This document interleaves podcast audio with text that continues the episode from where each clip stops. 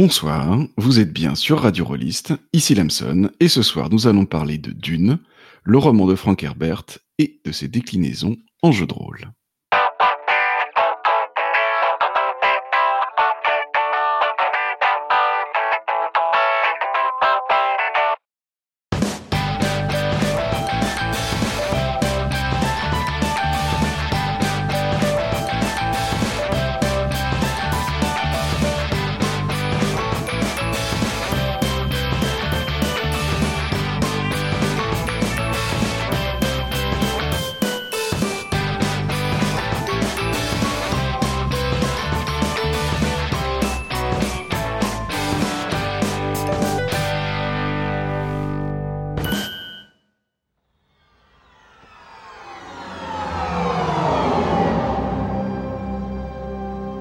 Commencement est un moment d'une délicatesse extrême.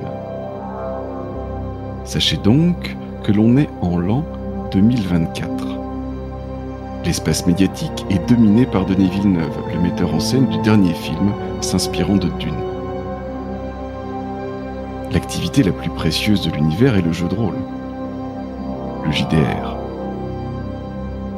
Le jeu de rôle accroît la longévité,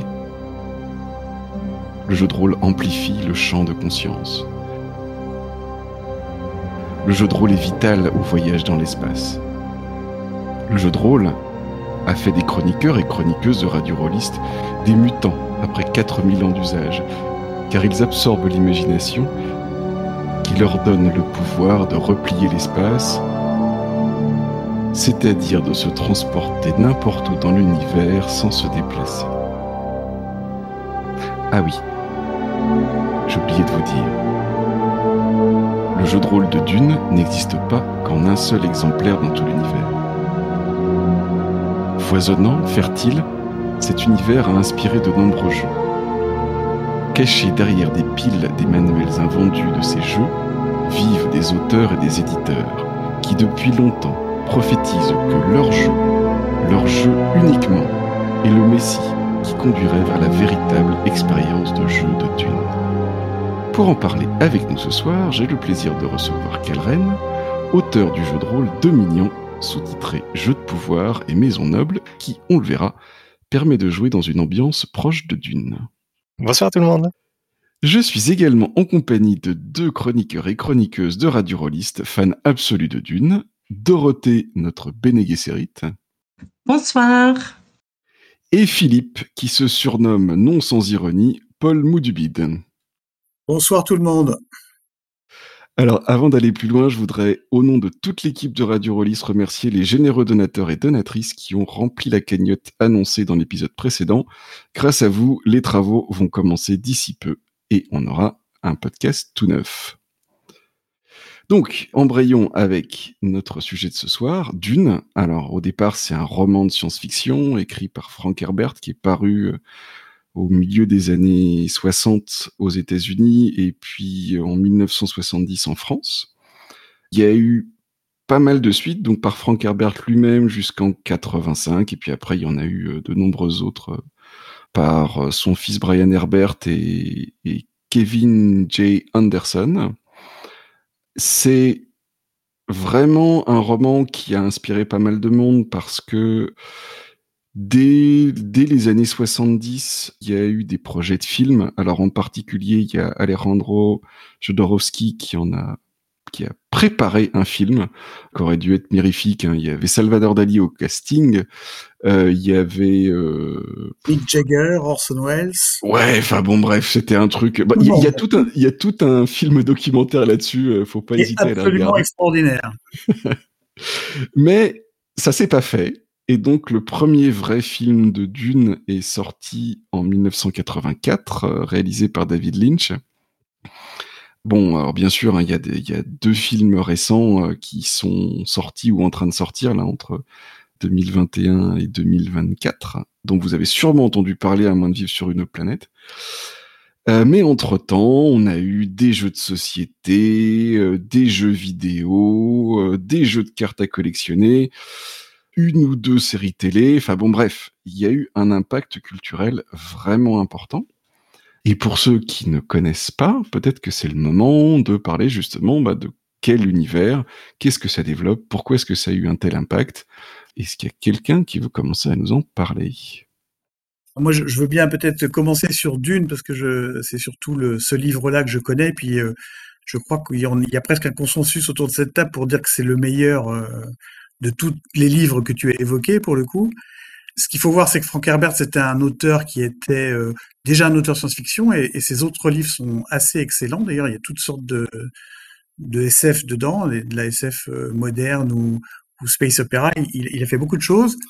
Et en fait, il était fasciné par les dunes de l'Oregon, parce qu'il venait de ce coin-là des États-Unis, et par les problématiques écologiques. Et dans les années 60, c'était pas encore aussi euh, crucial qu'aujourd'hui. Il a produit ce livre euh, qui a été refusé par une vingtaine d'éditeurs et qui a été accepté par un, euh, si on en croit bien la légende, par un, des gens qui faisaient des catalogues de jardinage. Non.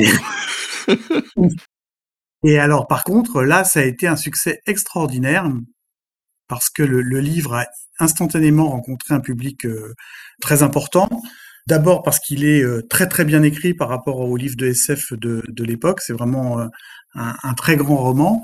Et puis surtout qu'il a une ampleur en fait que n'avaient pas les romans de SF de l'époque. C'est un gros livre hein, qui fait 500-600 pages, qui traite de choses très modernes l'écologie, euh, la drogue, le sexe.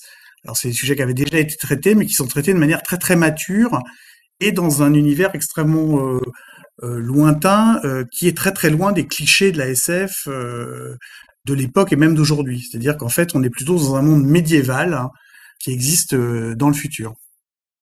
Et alors peut-être ce qu'on peut rajouter, c'est que pourquoi on est dans ce monde médiéval, c'est qu'en fait, il y a déjà l'idée on s'est pas exprimé exactement comme ça, mais d'une intelligence artificielle qui aurait euh, euh, ravagé la civilisation humaine. Et pour contrer en fait cette catastrophe, il y a une révolution qui a eu lieu et qui a interdit l'usage des machines.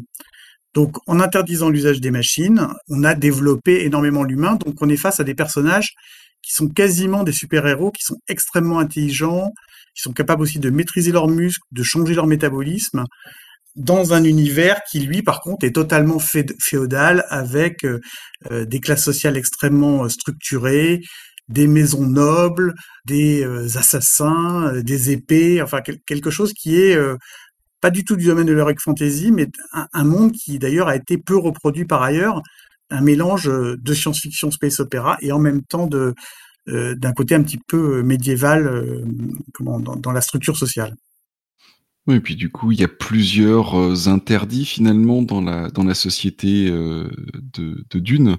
Donc, tu as parlé de l'interdit des technologies euh, informatiques, enfin des, des machines pensantes en fait. Il y a aussi, c'est pas vraiment un interdit social, c'est plus une, une difficulté technologique, c'est que les armes à distance sont très problématiques. Donc on n'a pas de pistolet laser, on n'a même pas de, de flingue qui envoie des balles en fait. Une petite nuance, c'est que les armes, enfin les pistolets laser, etc., enfin le laser existe, mais le problème c'est qu'il y a d'autres technologies qui contre le laser, ça devient très dangereux de les utiliser. Ouais. Mais on a un arsenal de grosses armes comme le nucléaire, comme le laser, mais on ne les utilise pas. Oui, c'est ça. Pour euh, déblayer un rocher, euh, pour faire passer une route, euh, pas de problème. Pour pour faire péter toute une montagne avec une charge atomique, pas de problème non plus pour aller creuser des grottes artificielles avec des lasers.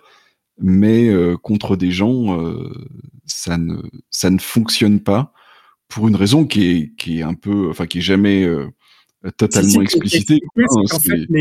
si, si, elle est expliquée, c'est qu'en fait, euh, euh, comme tous ces gens se, se, battent très souvent en duel, puisqu'on essaie d'éviter justement les conflits euh, qui ont ravagé l'humanité, on se bat en duel avec des sortes de boucliers énergétiques. Et il y a une, il y a un effet qui s'appelle l'effet Holtzman qui dit que si on se sert d'un laser contre un bouclier énergétique, il y a un risque d'explosion nucléaire. Donc c'est pour ça qu'on n'utilise pas les pistolets parce que le risque est très important. Par contre, on peut se battre avec des épées, des dagues, etc., etc.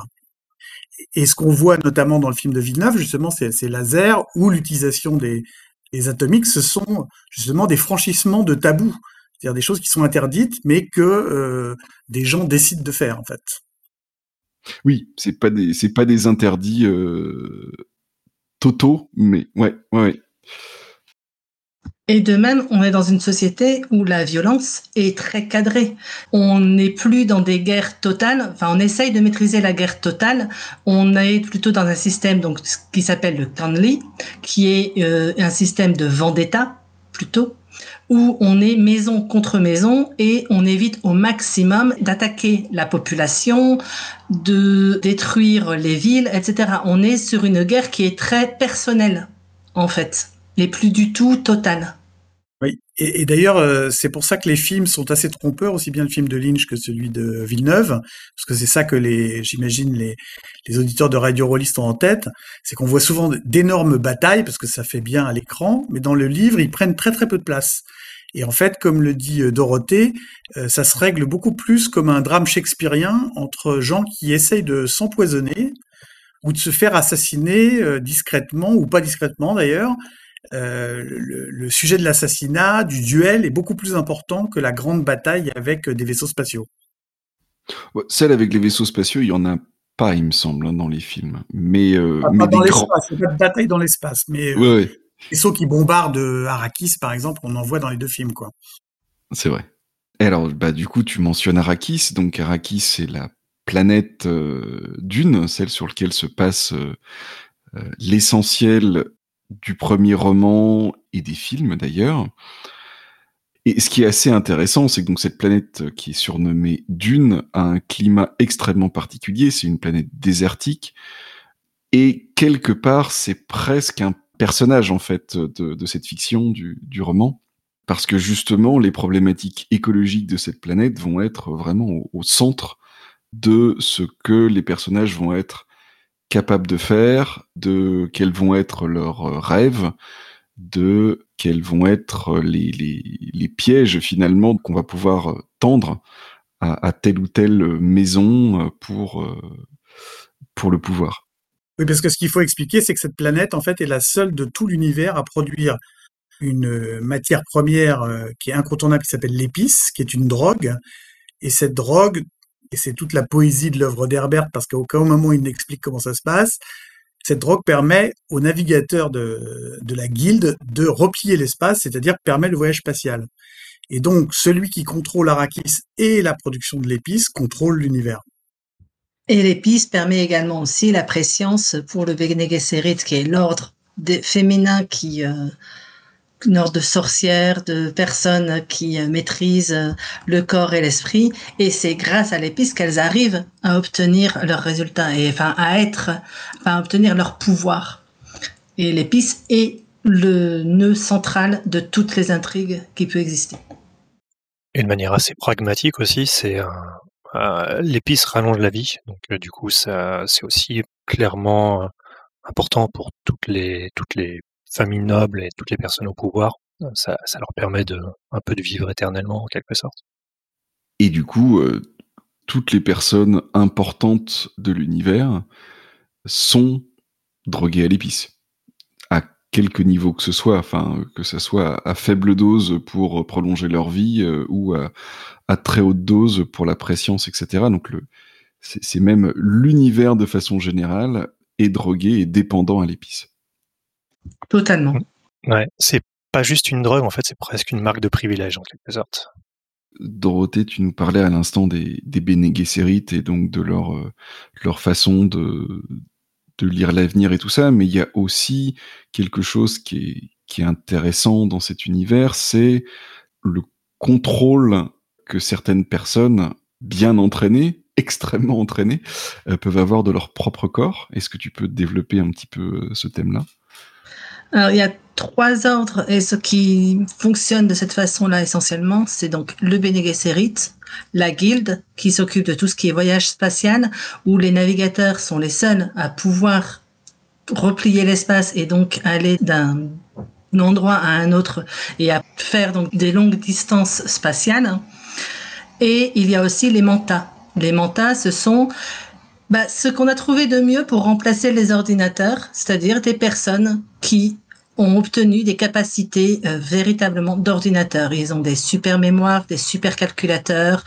Euh, ce sont les personnes qui arrivent à analyser des bases de données complètes et qui fonctionnent aussi grâce à l'épice, entre autres. Et les Bene si on revient à elle, c'est euh, un ordre qui est présenté comme s'occupant essentiellement de politique, elle noyote toutes les grandes maisons puisque beaucoup de euh, dirigeants de, maisons majeures ont soit une épouse, soit une concubine Bene qui sert de conseillère, qui vont donc les aider à prendre les bonnes décisions. Et elles ont aussi évidemment un plan secret depuis des milliers de générations de croisement humain qui est de pouvoir créer ce qu'on va appeler le Kwisatz Haderach, qui est donc le super homme qui peut, euh, aura tous les pouvoirs Bene et même au-delà. Alors en fait, la Bene lorsqu'elle est euh, révérende mère, c'est-à-dire qu'elle a obtenu le dernier grade de son ordre, elle est la, elle est super Bene elle a une capacité, grâce à l'épice notamment, de pouvoir entrer en elle-même et de consulter euh, sa mémoire génétique. C'est-à-dire les souvenirs de sa mère, de sa grand-mère, de son arrière-grand-mère, et cela de génération en génération et de pouvoir obtenir des conseils, euh, des, euh, des informations. En fait, c'est une base de données énorme sur l'histoire, sur le passé. Mais il y a un lieu où elle ne peut pas entrer, c'est tout ce qui est branche masculine. Ça leur est totalement interdit. Elles ne peuvent même pas s'approcher des mémoires masculines. Et le Kwisatz Haderach, lui, dans les prophéties, il est dit qu'il arrivera à accéder à ces mémoires-là en plus des mémoires féminines. Il pourra accéder à toutes les mémoires ancestrales et donc il aura toute la connaissance du monde entier, puisque ça remonte à des milliers de générations. Et, il pourra guider l'humanité dans ce, grâce à cela. Donc là-dedans, il y a plein de thèmes qui se dégagent. Donc il y a le thème du, messianisme, en fait. Hein. On, Tout attend, à fait. On, attend où on, où on prépare la venue euh, d'un individu euh, providentiel. Alors, ce qui est intéressant, ce qu'il faut peut-être dire, parce que là, la façon dont on, on présente ça, on a l'impression qu'on va si on se met à parler de jeux de rôle, qu'on va jouer que des super-héros, euh, euh, soit des soit des gens très intelligents, soit ces femmes qui arrivent à, à manipuler, à voir euh, dans le passé, etc. Or, en fait, le livre de Herbert, enfin les livres d'Herbert, c'est vraiment une critique très forte de ça. il avait une phrase pour dire quand la religion et la politique voyagent dans le même chariot, c'est là que les choses commencent à mal se passer. Et en fait, ce qu'il veut montrer, c'est que si on cherche un homme providentiel, si on cherche un messie, euh, c'est finalement les techniques de, contrôle gouvernemental euh, qui existent depuis de toute éternité. Et en fait, c'est un livre pour s'en méfier de tout cela. Et d'ailleurs, euh, comment c'est un peu traité, mais très légèrement dans le film de Villeneuve, quand, Paul monte dans l'hélicoptère, il dit, ben, on leur apprend à croire que je suis le Messie. Lui, il n'est pas dupe de, de, de, ça, quoi. Donc, c'est c'est pas un c'est pas un film ou c'est pas un livre ou c'est pas des jeux de rôle où on va jouer des super héros c'est c'est c'est quelque chose euh, j'ai envie de dire de méta où on, est dans une phase critique de tout ça quoi d'ailleurs le livre met en scène la chute du monde exactement c'est la fin de la, de la société telle qu'elle a été créée. C'est, on arrive à l'aboutissement et l'aboutissement ne peut être qu'une chute. C'est, on le verra au fur et à mesure des volumes, enfin des, livres édités. Je parle simplement ceux de Frank Herbert, mais jusqu'à la Maison des Mers, c'est un long, euh, c'est une longue destruction de la société telle qu'elle était au début. Hmm.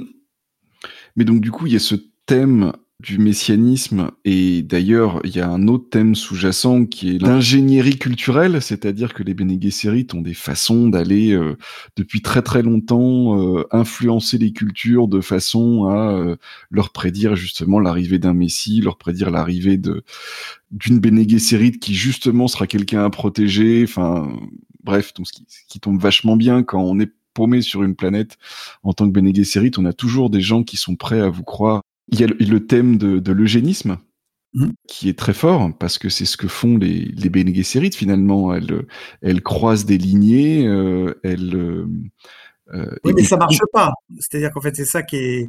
Eh, leur objectif, c'est de faire ça, mais finalement, il y a toujours un, un grain de poussière qui vient euh, s'intercaler euh, dans, dans, leur plan millénaire, quoi.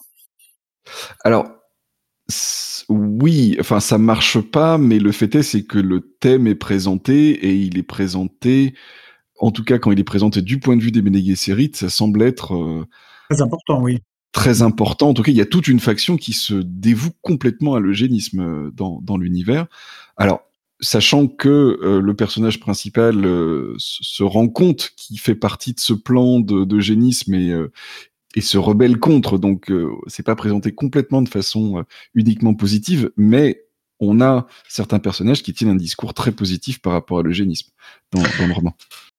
Moi, je dirais pas que ça ne marche pas. C'est que l'eugénisme fonctionne, la, le tri génétique fonctionne. C'est le résultat qui ne fonctionne pas. C'est, elles n'arrivent pas au résultat qu'elles, qu'elles escomptent. Mais par contre, toutes les techniques, elles le font et elles le font très bien. Hmm.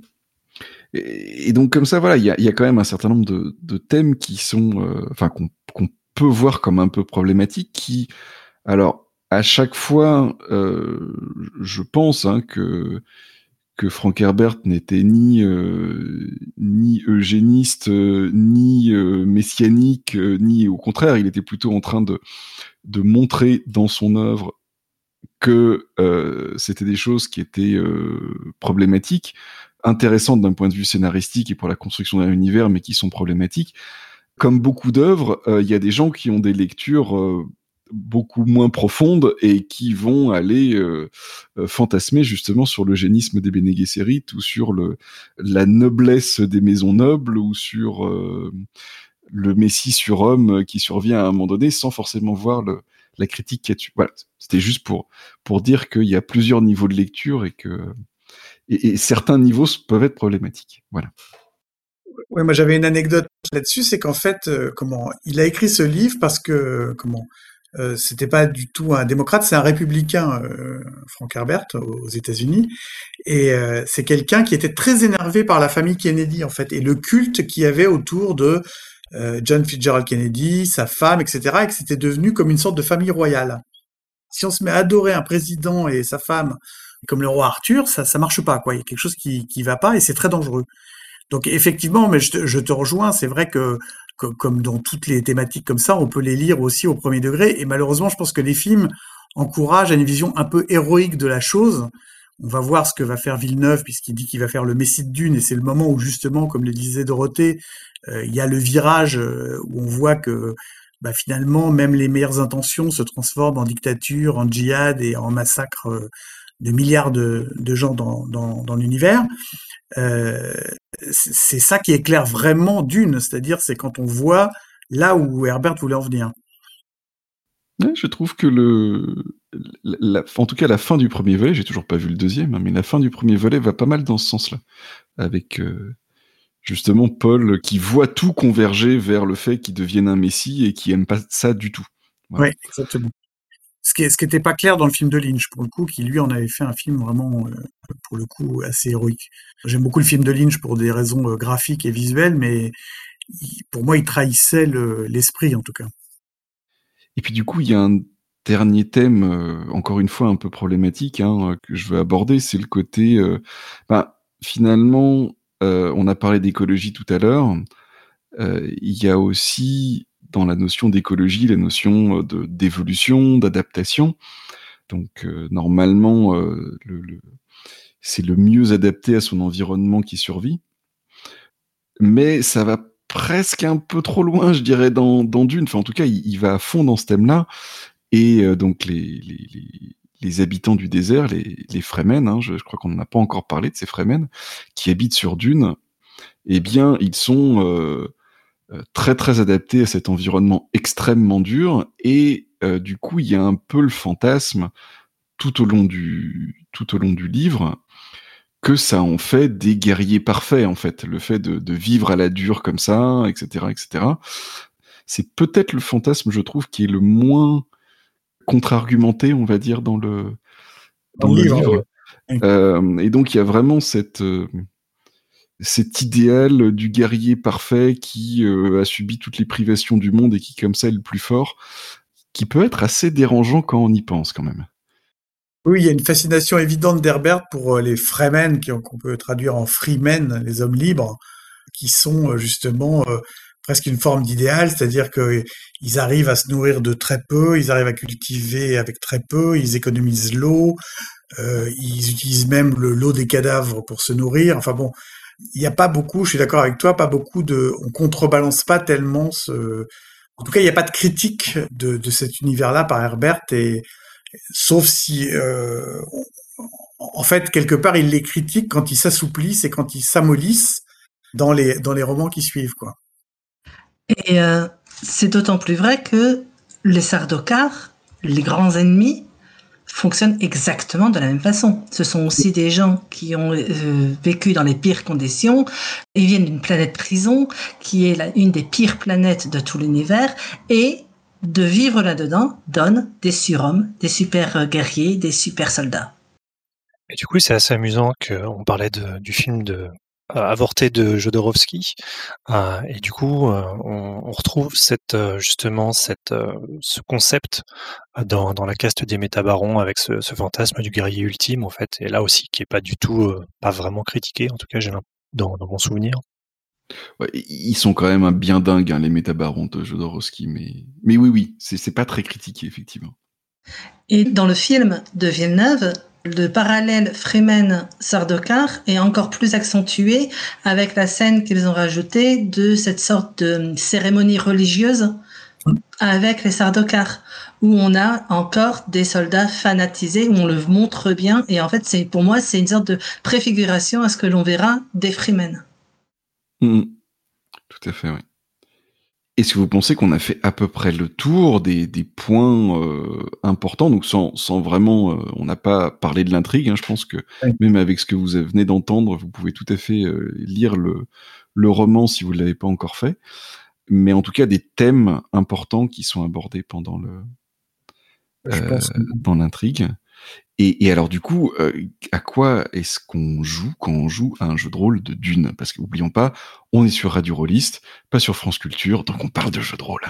Ben oui, c'est en fait un petit peu la question qui se pose quand on joue à Dune, puisque quand on a vu euh, le film ou qu'on a lu le livre, en fait, euh, les personnages principaux qui pourraient être des PJ, c'est forcément ces gens qu'on vient de décrire, des gens nobles, des mantas très puissants, des Bene qui peuvent lire dans les pensées, euh, des soldats euh, fanatisés extrêmement puissants, etc.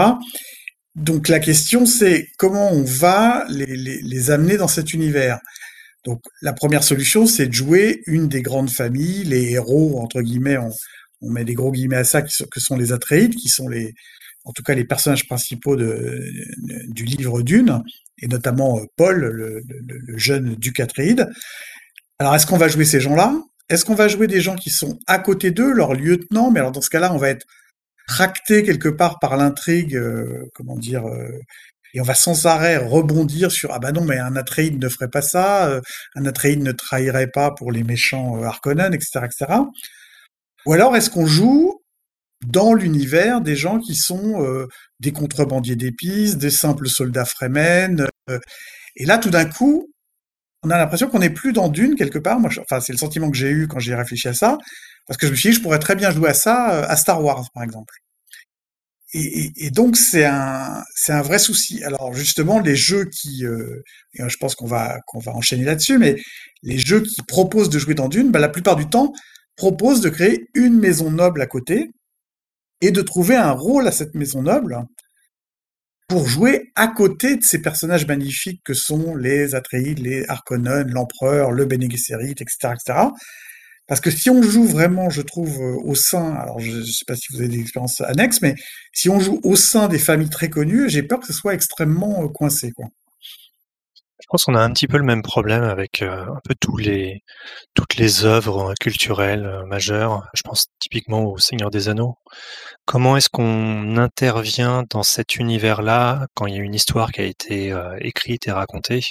Et comment est-ce qu'on peut placer des PJ, donc des personnages qui vont impacter ce monde quand même, mais sans devoir trop le, changer ou sans devoir dévier de, l'histoire officielle telle qu'elle a été racontée? Mmh. Je, me souviens de quelque chose que Epidia Ravachol, auteur en particulier de, Sword Wizard Master, racontait à un moment donné, il a fait un, hack de space fantasy, on va dire, de, Sword Wizard Master. Donc, on pourrait se dire inspiré par Star Wars, mais il, a dit, ben non, mais pour pouvoir m'inspirer de faire un jeu qui a une teinte Star Wars, euh, je ne vais pas lire euh, Wikipédia, donc euh, c'est-à-dire l'encyclopédie de l'univers de Star Wars tel qu'il existe. Je vais plutôt me plonger dans l'ASF des années 50 et 60, qui en fait a donné la matière à Star Wars plutôt que dans le, le jeu en lui-même. Donc quelque part, une des solutions possibles pour jouer dans ce genre d'univers, bah, c'est un peu ce qu'a fait Donjons et Dragons par rapport au Seigneur des Anneaux, c'est-à-dire que plutôt que jouer dans l'univers du Seigneur des Anneaux, on va jouer dans un univers d'heroic fantasy.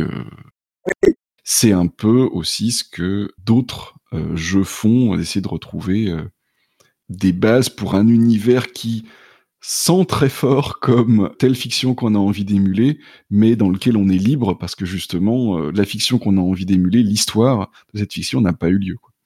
On avait eu ce débat sur, euh, Alien, euh, sur Radio Rollis, il y a 2-3 ans, je crois.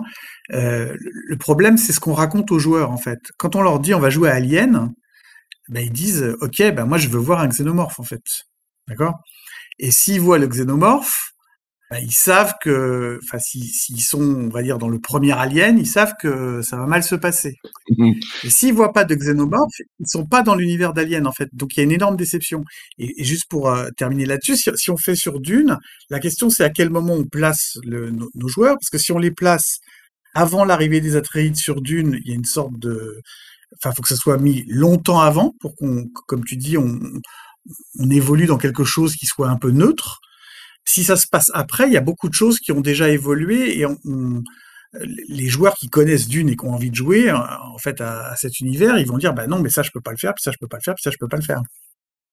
Et se pose aussi la question de est-ce qu'on joue sur Arrakis ou est-ce qu'on joue ailleurs? Parce que jouer à Dune, c'est est-ce qu'on joue dans le désert avec des vers de sable, etc. Ou est-ce qu'on joue dans un univers euh, soap opéra, enfin euh, de d'empire intergalactique, etc. C'est pas la même euh, approche non plus. Et en même temps, si on va pas sur Dune, euh, les, joueurs vont dire bah attends, quand même là on va aller faire un petit tour sur Arrakis quoi. Il y a un truc ou alors faut vraiment être très très clair avec les joueurs là-dessus. Pour ma part, moi j'ai joué à Dominion et je me suis posé ces questions très très longtemps parce que justement j'en discutais avec des copains, est-ce que je fais jouer des contrebandiers, etc. Et en fait, avec l'idée de créer sa propre maison qui est amenée par Dominion, mais qui est amenée par, d'autres jeux aussi, j'ai mis mes joueurs dans une situation qui était, vous créez votre maison, cette maison noble fait partie de l'Imperium, mais ce n'est pas une grande maison de l'Imperium, et vous avez été choisi pour arbitrer euh, la passation, ça c'est le début du livre de Dune, entre les Harkonnen et les Atreides. Et ce rôle, alors là j'ai tordu un peu l'intrigue puisque l'arbitre du changement c'est un personnage et là tout d'un coup ça devient une maison. Euh, mais pour le coup, euh, je leur ai dit vous allez jouer à Dune, dans Dune, sur Dune, sur les autres planètes de, de. Mais par contre, vous êtes maître de votre destin en fait. C'est à partir de là le, Dune que vous connaissez, ça va être les mêmes personnages, mais ne vous attendez pas exactement à trouver ce que c'est. Et pour le coup, ça marche plutôt pas mal parce que ils ont à la fois des repères et en même temps, euh, ils savent qu'ils sont maîtres de leur destin et qu'ils peuvent, euh, euh, pour le coup, faire changer le. ils vont pas jouer l'intrigue de Dune, ils vont jouer dans l'univers de Dune. Je mm. Je sais pas comment toi tu as géré ça, Roté, pour le coup, de, ton côté. Alors, moi, on a pris de, le côté opposé. C'est-à-dire que on joue dans Dune, mais pas sur Dune. Ils ont créé leur maison, ils ont créé leur planète, donc on joue avec tous les éléments, où l'épice est importante, mais ils ne savent pas comment elle est produite. Il y a du Béguénécérit, il y a, il y a la chaume, il y a, enfin, il y a, les grands éléments, mais on ne joue pas sur Dune. Ça a été un choix du, euh, du départ avec la, avec la table et ils ont créé donc leur maison qui est une petite maison naissante qui est affiliée à une duchesse plus, plus importante, qui elle-même est affiliée à une grande maison. Donc, ils ne sont pas du tout, pour l'instant, dans les histoires du livre.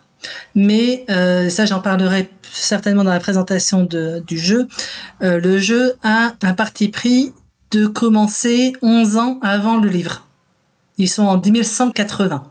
Donc, c'est une situation qu'on connaît, mais qui n'a pas encore évolué. Et à côté de ça, effectivement, dans, Dominion, normalement, euh, euh, comme c'est juste une inspiration, ça permet énormément de liberté. En fait, ça permet de reprendre simplement les éléments dont on a envie, mais sans avoir le carcan de d'une histoire écrite et qu'on doit qu'on doit respecter ou, qu'on doit prévenir prévenir les joueurs de de, pas s'attendre à ce qu'elle soit respectée. Oui, moi je trouve que c'est la richesse des jeux PBTA, c'est qu'en fait pour le coup, moi, j'ai trois parties de Dominion en cours. Euh, j'ai trois maisons radicalement différentes, alors que le postulat de départ est le même. Vous serez l'arbitre du changement. J'ai une maison qui ressemble à la mafia, une maison avec des samouraïs suisses. Un peu, c'est un concept. Euh, et une maison, euh, pour le coup, qui est plutôt des sortes de pirates des Caraïbes qui ont pris leur leur maison un petit peu à l'arrache, quoi. Donc ça permet de faire des choses extrêmement différentes, tout en restant dans le dans l'univers. Alors on commence à parler de, jeux particuliers, c'est peut-être le, moment de d'évoquer les. Alors on a recensé quatre jeux qui permettent de jouer dans l'univers de Dune, soit officiellement, soit euh, officieusement, on va dire. Alors, je vais commencer par le premier. C'est un jeu qui s'appelle Dune Chronicles of the Imperium, qui a été édité par Last Unicorn Games en 2000 et c'est le dernier jeu qu'a édité cette maison d'édition, et ça a été édité à euh, 3000, 3500 exemplaires, qui et on n'est jamais arrivé à mettre la main dessus, aucun de nous quatre. Hein, donc voilà, ça y est, la chronique est terminée. On ne sait pas vraiment euh, qu'est-ce qu'il y avait à l'intérieur de ce de ce jeu-là.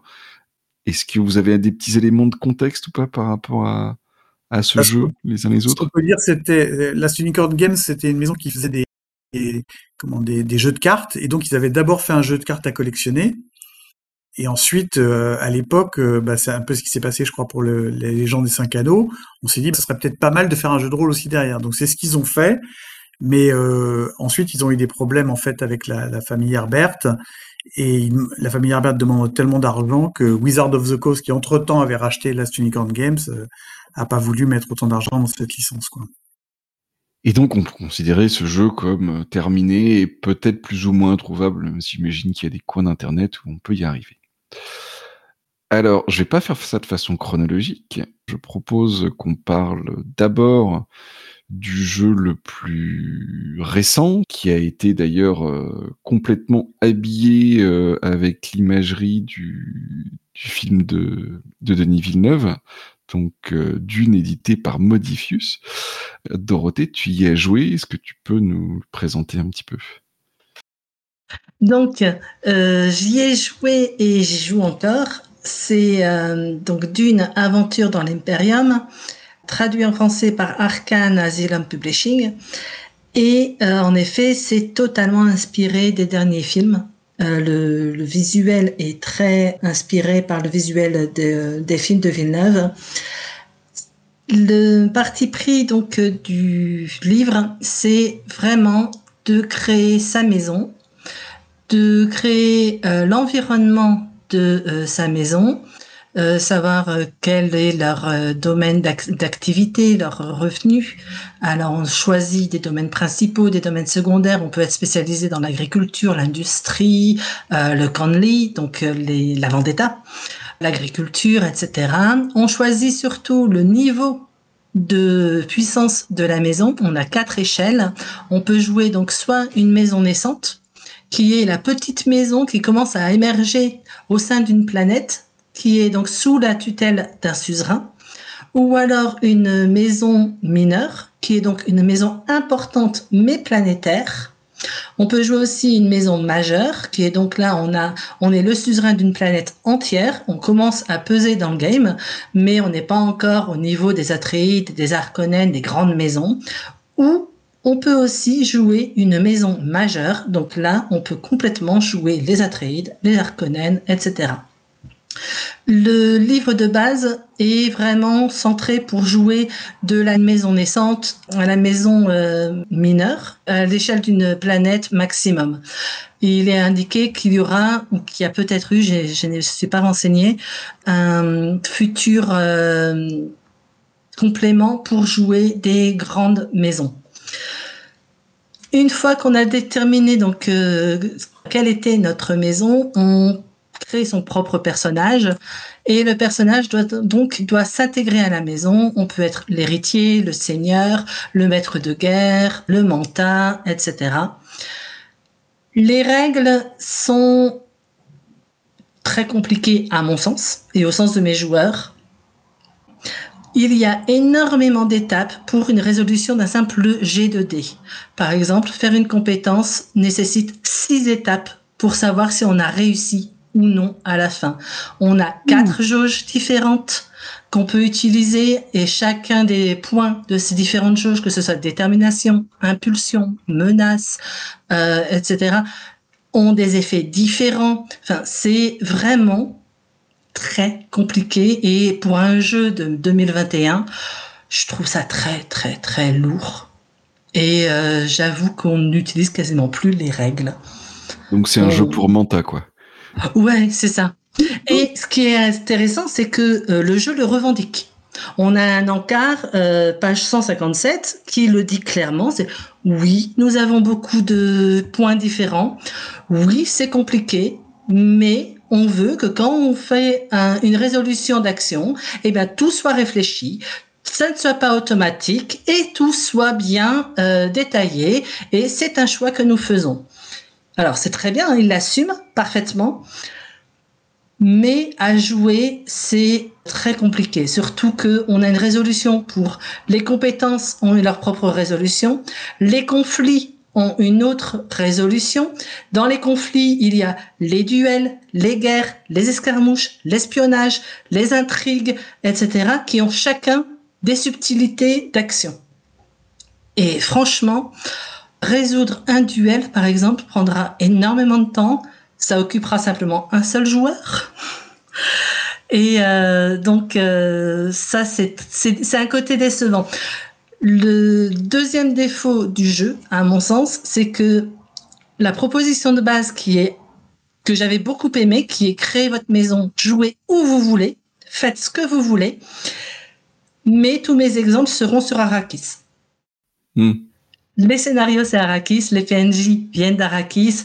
Euh, donc, en, pur matériel utilisable pour le maître de jeu, c'est compliqué parce que, en fait, si on ne joue pas sur Arrakis, on perd énormément de, matière. Mais sinon, la création de maison est vraiment intéressante. Le, les personnages sont, euh, sont bien détaillés. Enfin, la proposition était vraiment très très bien.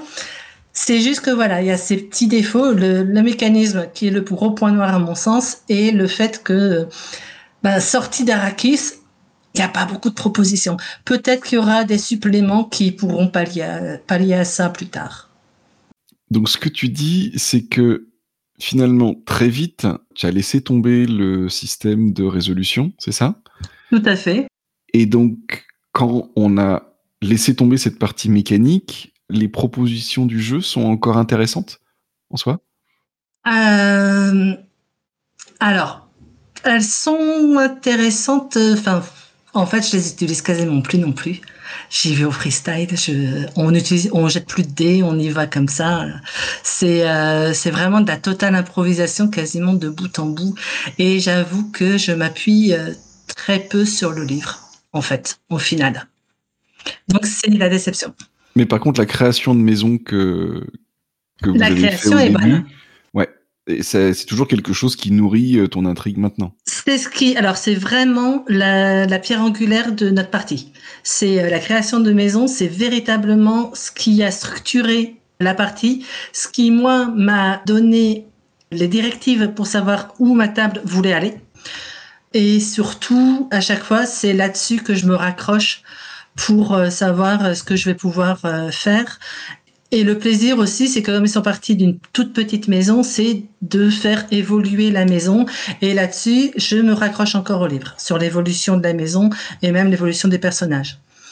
Mais euh, c'est véritablement, on est quasiment dans du pur narratif, quoi. Tu, n'as joué aucun scénario, ni celui de Casus, ni celui qui sont mis en vente par euh, Modifius? Non, non, non, non, parce que, enfin, j'ai pas lu ceux de Casus, mais ceux de Modifius que j'ai, j'ai donc le livre de base et l'écran de, de jeu qui euh, donne aussi des intrigues, etc. C'est les 4 cinquièmes sont raccrochés à Arrakis c'est on joue des contrebandiers, on joue des fremen, enfin surtout beaucoup de contrebandiers, mais aussi des fremen, etc. Et quand on n'est pas du tout sur Arrakis, on peut même pas. Enfin, l'adaptation est très compliquée parce que qu'est-ce qui peut remplacer une récolte d'épices? Qu'est-ce qui peut remplacer un, un, verre des sables? Euh, C'est très compliqué. C'est sûr. Est-ce qu'on a fait à peu près le tour justement sur ce sur ce jeu le plus, le plus récent? Je pense. Après, je le, je le déconseille pas formellement. Je pense que quelqu'un qui veut jouer sur Arrakis peut y trouver vraiment son compte, et quelqu'un qui n'a pas, euh, qui n'a pas peur de règles compliquées peut aussi y trouver son compte. C'est peut-être moi, c'était peut-être pas un jeu qui était fait pour moi et pour hmm. ma table. Très bien. Et alors après, il y a un autre jeu plus ancien qui date de 2002, donc finalement pas très longtemps euh, après le, jeu de, Last Unicorn Games, euh, mais qui là a été fait en francophonie par Olivier Legrand, il s'appelle Imperium. Euh, reine tu y as joué? Est-ce que tu peux nous en parler un petit peu? Ouais, ouais, ouais. Bah, Imperium, c'est un peu, euh, le précurseur de Dominion. Ça a été, je pense, un peu dans le vide qu'il y avait à l'époque pour les personnes qui voulaient qui voulaient jouer à, Dune, bah, il n'y avait pas de jeu de rôle Dune en tant que tel. On pourrait peut-être quand même signaler qu'il y a Fading Suns qui est aussi un, un Dune, un simili Dune, qui a un peu ce côté euh, inspiré d'eux sans, être dans l'univers de Dune. Mais donc euh, en jeu de rôle amateur, en gratuit, je crois que c'est vers 2002 effectivement qu'il y a eu euh, il y a eu la première euh, la première édition d'Imperium. Il y a eu de nombreuses éditions depuis. Il y a énormément de matos euh, et encore une fois tout ça c'est du c'est en gratuit et c'est un travail de, de, de folie de, de, la part d'Olivier Legrand qui se base beaucoup sur l'encyclopédie de Dune et évidemment sur les bouquins aussi etc. Mais voilà il y, a, il y a un énorme travail, il y a énormément de matos, tout ça est en gratuit. Je peux que vous le conseiller si vous êtes intéressé par du jeu de rôle tradit dans l'univers de Dune. Ça va être solide, ça va correspondre probablement à ce que à vos attentes et ça va vous permettre de jouer à peu près ce que vous voulez. Dans Imperium, on joue, si je me souviens bien, genre deux siècles avant les avant Dune proprement parler. Donc c'est la façon dont on résout le problème de tout ce qu'on a pu lire dans le livre, etc., des, livres, des films, euh, tout ça et on joue 200 ans avant, donc il n'y a, pas cette problématique là. Euh, donc on va pas avoir tous ces événements là, ils sont loin dans le futur. Euh, Là-dessus, on est sur du euh, assez classiquement sur le fait qu'on va créer sa maison, plus ou moins. On peut reprendre des maisons existantes, mais en règle générale, on, va plutôt avoir tendance à créer sa maison pour se la, pour personnaliser un petit peu. Comme dans, le, livre d'une, on va jouer les, dirigeants, les principaux conseillers de, cette maison. Et donc, euh, on va, on manigancer, on va intriguer, on va être, pris dans, ce jeu politique. Le système de jeu, c'est en gros, euh, pour, ceux qui connaissent pas, euh, c'est en gros le système du monde des ténèbres. Euh, sauf que c'est des D8 au lieu de, de, D10. Donc en gros, vous avez un certain nombre de D8 que, pour votre caractéristique, un certain nombre de D8 pour votre compétence. Vous, ajoutez tout ça, vous lancez votre brouette de dés, et puis, euh, plus vous avez de, de réussite, hein, euh, plus c'est réussi votre action. Donc on, ouais, j'ai pas mal joué à effectivement à Imperium, euh, mais du coup c'est pas très euh, narratif tout ça. C'est euh, quand même très tradit. Ça va être des mécaniques de résolution standard qui s'intéressent simplement à la réussite, etc., etc. C'est très bien foutu encore une fois. Hein. soyons clairs. Si vous êtes, si, si c'est vraiment ce qui vous intéresse, c'est, je, je, le conseille largement. mais personnellement, j'avais envie de quelque chose d'un petit peu plus narratif typiquement pour moi les les mécaniques des, jeux propulsés par l'apocalypse étaient, étaient, vraiment taillés pour émuler le, le genre du jeu d'intrigue, du jeu, du jeu politique.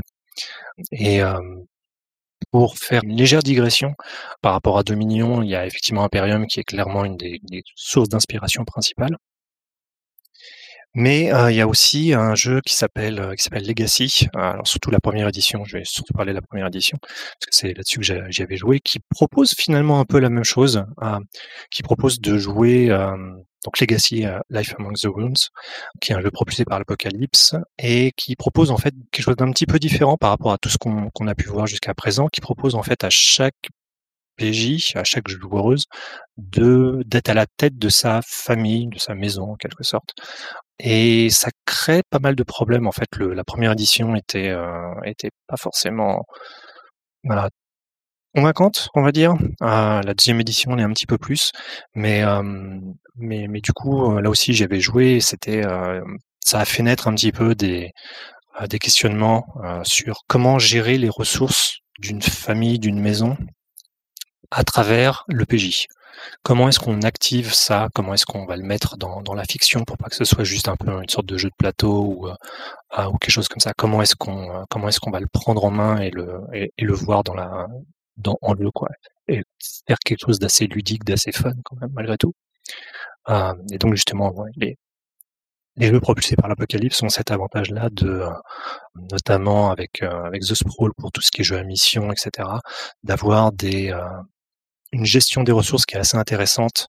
Les jeux, euh, euh, donc ce sprawl là aussi, mais tout ce qui est les, jeux forgés dans les ténèbres, et notamment Blades in the Dark, euh, gère aussi la, narration avec des flashbacks ou des, ou des ressources qui permettent de faire des flashbacks ou de, ou de des, des ressources qui qui permettent de sortir de, sa poche la, la, chose dont on a besoin au bon moment, qui, qui permettent de fluidifier un petit peu tous les besoins nécessaires pour, pour gérer un peu cette, ce jeu politique, ce jeu, ce jeu d'intrigue, pour louer ces, ces, ces, personnages super intelligents, super compétents, de manière, euh, de manière euh, fluide pour les, et fun pour les, pour les joueurs. et donc ouais, c'était, ça a été un peu une sorte de confluence de, tout ça, euh, qui a fait naître Dominion en, en 2020. Euh, Dominion, c'est donc vraiment un... On reprend l'idée de euh, euh les PJ sont au sein de la même maison, ce qui permet d'avoir d'unir, d'avoir un groupe un peu uni quand même. Ils vont gérer la même maison et ils vont se retrouver un peu dans ce, nid de vipère avec toutes les autres maisons et devoir intriguer devoir faire de la politique. Donc on n'a pas la problématique de d'Arakis. Euh, il n'y a pas de lieu comme ça central extrêmement important. Il n'y a pas il a pas la ressource de l'épice qui prime sur tout. On va même un peu plus loin, puisque dans, Dominion, il y a, on est dans une période de crise. La maison impériale est en crise. Donc, techniquement, l'idée, c'est qu'il n'y a personne au-dessus des, des PJ. Il y a pas de, ils n'ont pas de chef. Au sein de leur maison, ce sont eux qui décident. Et en tant que maison, ils n'ont pas véritablement de, de maisons qui leur sont supérieures et qui vont leur donner euh, euh, des ordres. Il n'y a pas de hiérarchie en tant que telle. Donc ça permet, euh, ça permet une de donner une liberté complète et, de respecter l'inventivité des, des, joueuses. Donc euh, ça c'était c'était c'était important. Et, mais du coup c'est tout ça est possible parce que bah, c'est pas l'univers de Dune, donc il n'y a pas il a pas besoin de, de, de suivre ça particulièrement. Et du coup, si j'ai bien suivi, Philippe, toi, tu as joué à Dominion, mais dans l'univers de Dune. Exactement. Alors moi, j'étais en plein dans ma réflexion justement de, trouver une façon de jouer à Dune. Et je sais plus par quel biais je suis tombé sur euh, sur la page de de Lulu euh, sur sur Dominion et je me suis dit mais tout de suite c'était ça qu'il me fallait alors qu'en fait j'avais des grosses précautions parce que moi je suis plutôt un joueur tradi entouré de joueurs extrêmement tradis, euh, carac plus compétences, machin, etc. Et donc, quand je leur ai commencé à leur parler d'un système où on allait définir soi-même l'univers, euh, ça allait piquer un petit peu. Donc, j'étais obligé même de leur promettre que euh, on allait faire l'essai avec le, livre de Kellren, mais que si ça collait pas, on reviendrait sur du D20. Vous voyez le niveau à peu près où on était parti, quoi. Bon.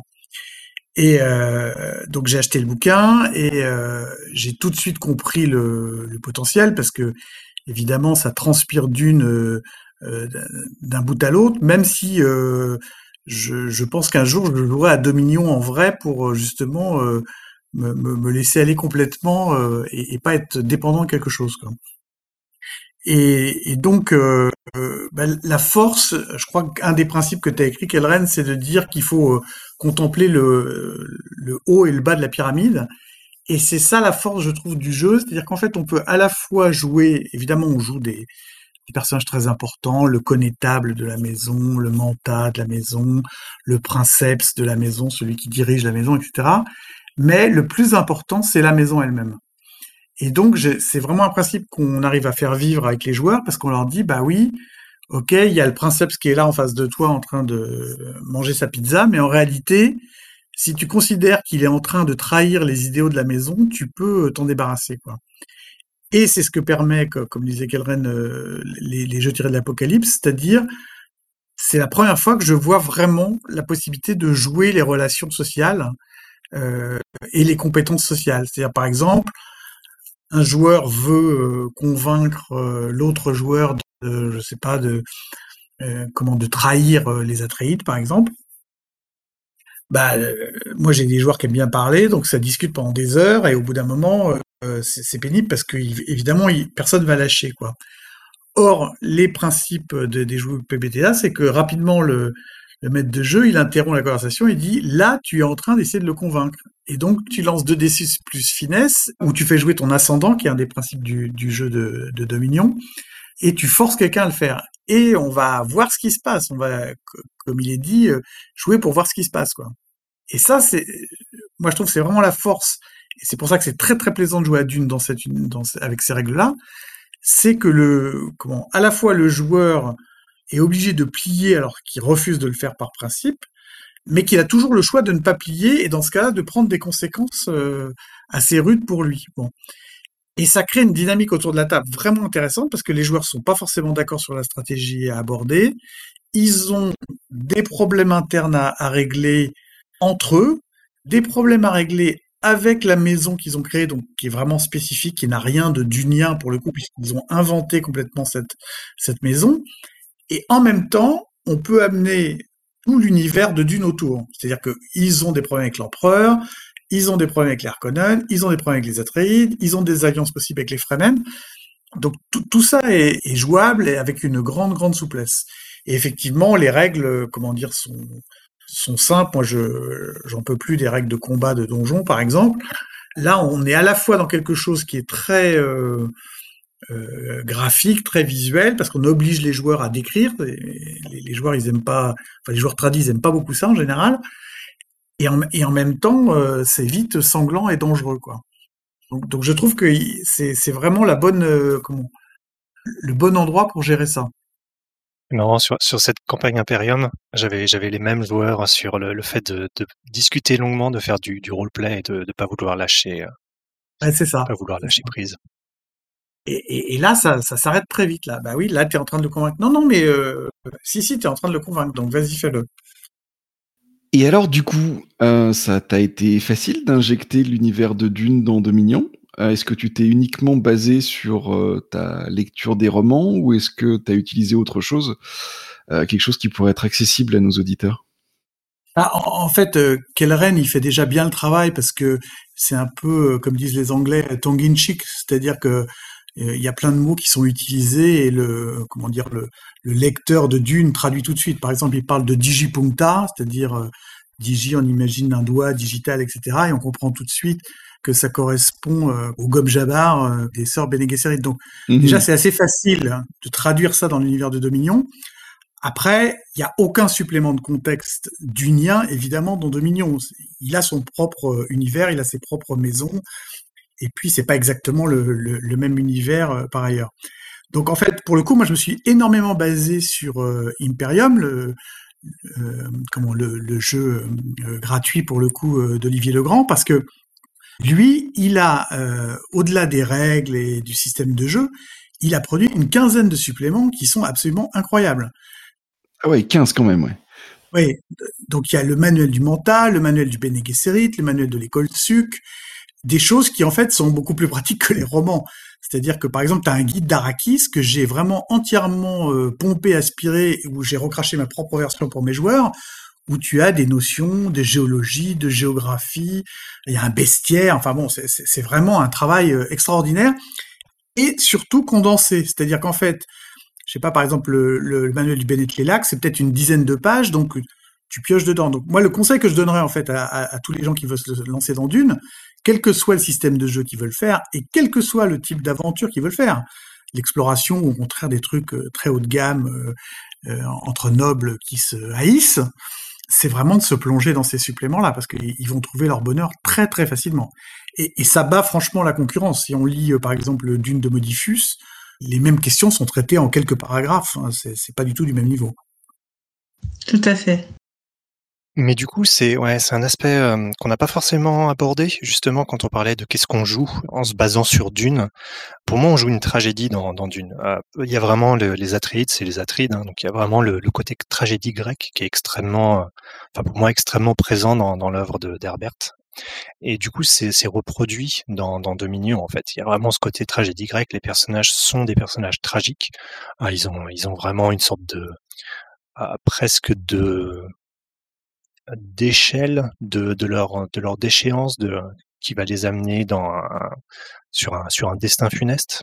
Euh, qui, peut ne pas se réaliser, hein, bien sûr, mais en gros, voilà, normalement, ils savent que euh, ils sont sur cette voie-là. Et, euh, Notamment par le système des fatalités que tu as mis en place. Ouais, c'est ça. C'est cette échelle-là de petit à petit, tu vas. Tu vas... Il faut, peut-être l'expliquer pour le coup, parce que je trouve que ça, ça, enrichit vraiment le jeu. Ouais, les fatalités, effectivement. Euh, les fatalités dans, dans Dominion, en gros, c'est vraiment, c'est assez simple. Euh, c'est quelque chose qu'on retrouve aussi dans Night Witches, qui est un autre jeu propulsé par l'Apocalypse, qui est vraiment très sympa, et que je conseille aussi. En gros, c'est simplement le, le fait que les personnages vont, c'est une spirale en fait euh, de, de déchéance, et c'est simplement quand, au lieu que ce soit une sorte d'échec critique, c'est simplement un, événement sur lequel le, joueur va avoir la main, sur lequel le PJ va avoir la main, qui va pouvoir raconter et qui est un épisode assez euh, emblématique de, sa, spirale de, sa chute, quoi, en gros. Les livrets, euh, les livrets, donc les archétypes de, personnages dans, Dominion, ouais, représentent un peu les grands profils qu'on peut imaginer dans, dans, dans, Dune. Donc typiquement, tu vas voir le, le chevalier qui est un peu à la, à la Duncan Idaho, vraiment le, maître d'armes, en quelque sorte. Ah, tu vas avoir, oh, tu vas avoir un peu tout ça, quoi. Tu vas avoir un peu le, un personnage à la Dame Jessica, la, la courtisane, etc., etc. Euh, le pontife, bref. Donc tu as différents, différents exemples comme ça. Et donc les, les, les fatalités dépendent de ces archétypes, parce que les thématiques qui sont soulevées par ces archétypes sont pas forcément les mêmes. Donc typiquement, on va dire le maître espion par exemple va surtout être lié à la, trahison, à, ce genre de choses. On va, tester un peu sa loyauté aussi. C'est aussi le cas de typiquement le, seigneur aussi, donc la personne qui est censée un peu diriger la maison. Euh, on va, on va venir questionner euh, les, trahisons et les loyautés des uns et des autres. Et donc avoir un peu cette déchéance de petit à petit euh, les, choses empirent pour sur cette thématique-là pour pour ce, cet archétype. Effectivement, dans dans le roman de Dune, on a très très clairement euh, une notion de fatalité. Alors déjà parce qu'il y a des personnages qui qui lisent l'avenir, donc euh, forcément ça, on est vraiment dans le dans le destin de la tragédie grecque. On est là-dessus, on, y est à fond. Il y a la prophétie qui indique que, et dès que tu de t'en éloigner, euh, tu ne fais que t'y emmêler encore plus. Et puis les, personnages, effectivement, qui, euh, soit c'est des prédictions euh, effectivement prescientes, soit c'est juste des calculs, mais, mais, mais le, par exemple, le premier duc des, des Atreides, le, le père de, du héros, sait très bien qu'il risque sa vie en allant en allant sur Dune parce qu'on lui a tendu un piège en lui offrant la planète. Et, euh, et, on peut s'attarder là-dessus parce que justement, c'est un des problèmes quand on a envie de jouer à Dune. On se dit, mais en tant que maître de jeu, on se dit, mais comment je vais laisser mes joueurs avoir ce pouvoir de préscience? Et quand on est dans une optique tradie de jeu de rôle, c'est impossible en fait quelque part. C'est-à-dire, j'ai un scénario, je sais à peu près ce qu'il doit faire pour euh, résoudre quelque part ce scénario, et j'ai un joueur qui va avoir un pouvoir de préscience qui va pouvoir lire le futur. Et, moi, j'avoue que j'étais complètement euh, coincé par ce truc-là. Je me dis, c'est pas possible. Et justement, les jeux, les jeux PBTA proposent ça. C'est déjà dans Apocalypse World, mais Kelren, tu le proposes aussi via un des personnages qui est, qui est le, pontife, où justement, euh, c'est une façon élégante de le gérer, c'est-à-dire que on peut voir le, le, le, futur. Le MJ propose deux solutions, une solution plaisante, une solution déplaisante. Et si on suit l'option déplaisante, on va avoir des bonus. Et ça, c'est très marrant comme idée, parce qu'en fait, ça veut dire que bah, si, tu, si tu fais ce qui te fait plaisir, tu vas avoir des problèmes, ça va être compliqué, et si par contre tu, tu fais quelque chose qui, qui ne t'arrange pas, il va se passer des, des choses intéressantes. Et, et, donc, ça rejoint cette idée de drame immanent qui est toujours là autour des personnages. Il y a, deux choses différentes, en fait, là-dessus, sur, tout ce que vous venez de dire. Il y a l'aspect intrigue complexe, souvent une sorte de, piège dans lequel on tombe en fait, dans le politique, dans le, jeu d'intrigue. On s'imagine qu'il faut euh, sortir des intrigues extrêmement complexes, des trucs à tiroir, etc., etc. Et c'est pas très fun, j'aurais tendance à dire, pour les joueuses. Au contraire, il faut, euh, il faut pas hésiter à avoir finalement des choses assez simples, comme, tu l'as dit très bien euh, dans, dans Dune. Les Atreides, ils, débarquent dans un piège. Ils savent que c'est un piège, mais en raison de la société dans laquelle ils sont, ils peuvent pas refuser de se rendre euh, sur Arrakis. Donc ils ont cette espèce d'obligation sociale qui les force à, affronter ce piège.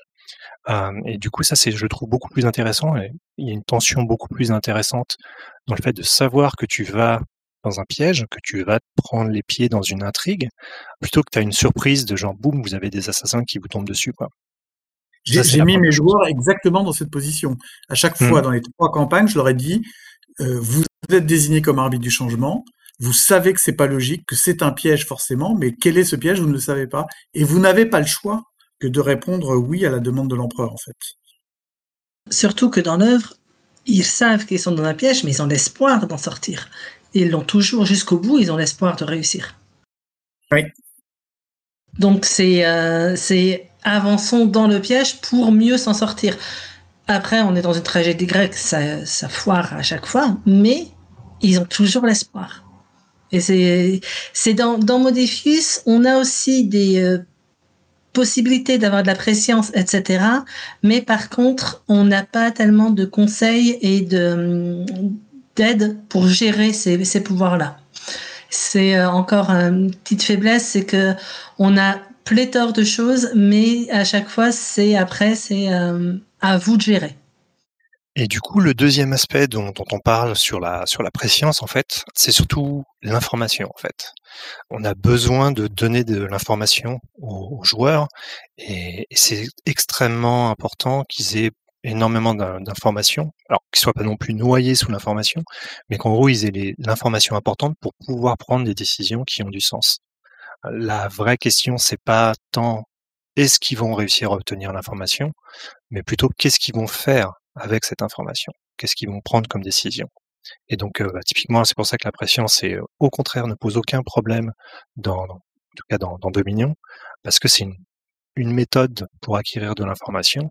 ce qui nous intéresse, c'est pas de savoir est-ce qu'ils vont obtenir cette info, mais qu'est-ce qu'ils vont faire une fois qu'ils savent que, bah voilà, il va y avoir ces deux alternatives possibles. Et évidemment, comme on est plutôt dans une tragédie, bah, ce qui est plus facile, c'est que la, la voie défavorable se produise. Donc ça va être plus difficile d'œuvrer contre, mais ils vont au moins avoir cette information. Donc tous les jeux dont on parle, visiblement parlent de maisons nobles, hein, donc on a une, notion d'aristocratie, euh, mais pas forcément euh, amené de la même façon dans les différents jeux. Je sais pas si Dorothée, par exemple, tu veux nous dire quelque chose sur euh, la façon dont c'est amené dans, dans le dune de, de Modifius Comment ça J'arrive pas. Je vois pas exactement ce que tu veux. Alors, tout à l'heure, tu nous disais qu'il y avait des maisons de différents niveaux. Ah oui. Et au sein de la maison aussi, qui est-ce que jouent les personnages? Est-ce qu'ils jouent euh, des dirigeants? Est-ce qu'ils jouent des personnes plutôt plus bas dans la hiérarchie de, de la maison? Est-ce que ça peut être mélangé? Enfin, comment ça se comment ça se passe en fait euh? Ah, alors, euh, la hiérarchie, donc déjà, c'est euh, en fonction des maisons. Comme je disais, on choisit dès le début le, la puissance de la maison qu'on va incarner. Donc, on a quatre niveaux, soit la maison naissante, la mineure, la majeure et la grande maison.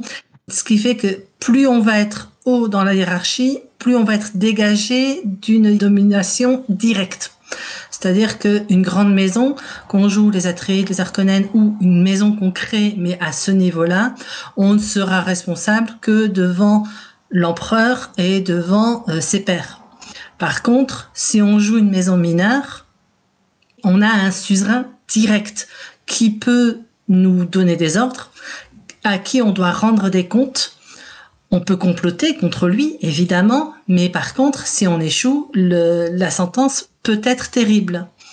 Et le but de chacune des maisons, ça va être de gagner en galon pour pouvoir s'émanciper de sa maison suzeraine.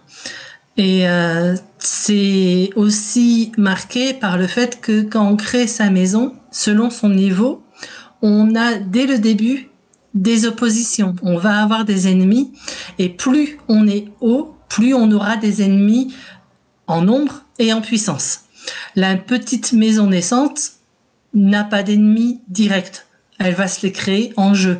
Par contre, dès qu'on arrive en maison mineure, etc., on a déjà des ennemis déclarés et on va devoir lutter contre eux ou euh, s'allier à la fin. C'est comme chacun veut. Quand on joue une maison naissante, par exemple, on n'est pas obligé de jouer directement des nobles. C'est là où on va pouvoir jouer des contrebandiers ou des freemen si on joue sur Arrakis, etc. C'était un peu marrant parce que euh, je disais qu'on avait une domination plus directe et en même temps on peut s'en émanciper si on sort de la noblesse. Par contre, l'évolution ne peut pas du tout être la même. Ou alors on va en évoluant, on va pouvoir essayer d'acquérir une noblesse mineure et là on va rentrer dans le jeu de la hiérarchie. C'est euh, quelque chose qui est prévu dans, la création. Et ensuite, dans chacune des maisons, les personnages qu'on va incarner sont tous membres de cette maison et il est recommandé d'avoir un chef de maison. Un, un, des joueurs qui incarnera le seigneur ou l'héritier au moins quoi.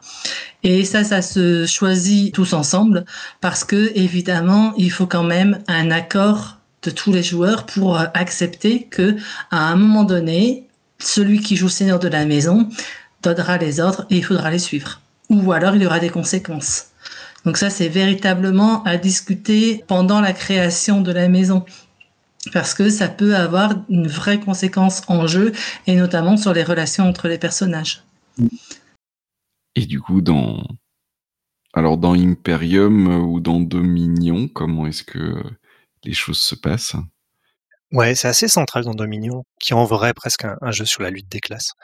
T'as effectivement cette caste de nobles qui est au-dessus des plébéiens, donc, qui les opprime un petit peu quand même. Je veux dire, les options dans le bouquin de base sont pas particulièrement joyeuses. Tu sens bien que euh, tu es quand même à la tête d'une population que tu, tu opprimes un petit peu quand même, hein, faut dire ce qui est.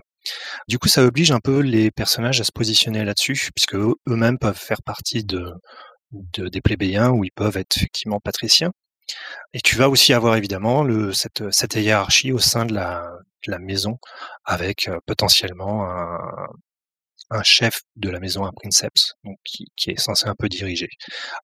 Mais du coup, c'est assez intéressant parce que ça amène une forme de tension de manière un peu insidieuse. Comme je le disais, on a, euh, on n'a pas de maître pour les PJ. Ils répondent qu'à eux-mêmes, puisque c'est important que leur agentivité soit vraiment complète là-dessus, que ce soit leur décision qu'ils prennent, qu'ils aient pas d'ordre à, vraiment à suivre.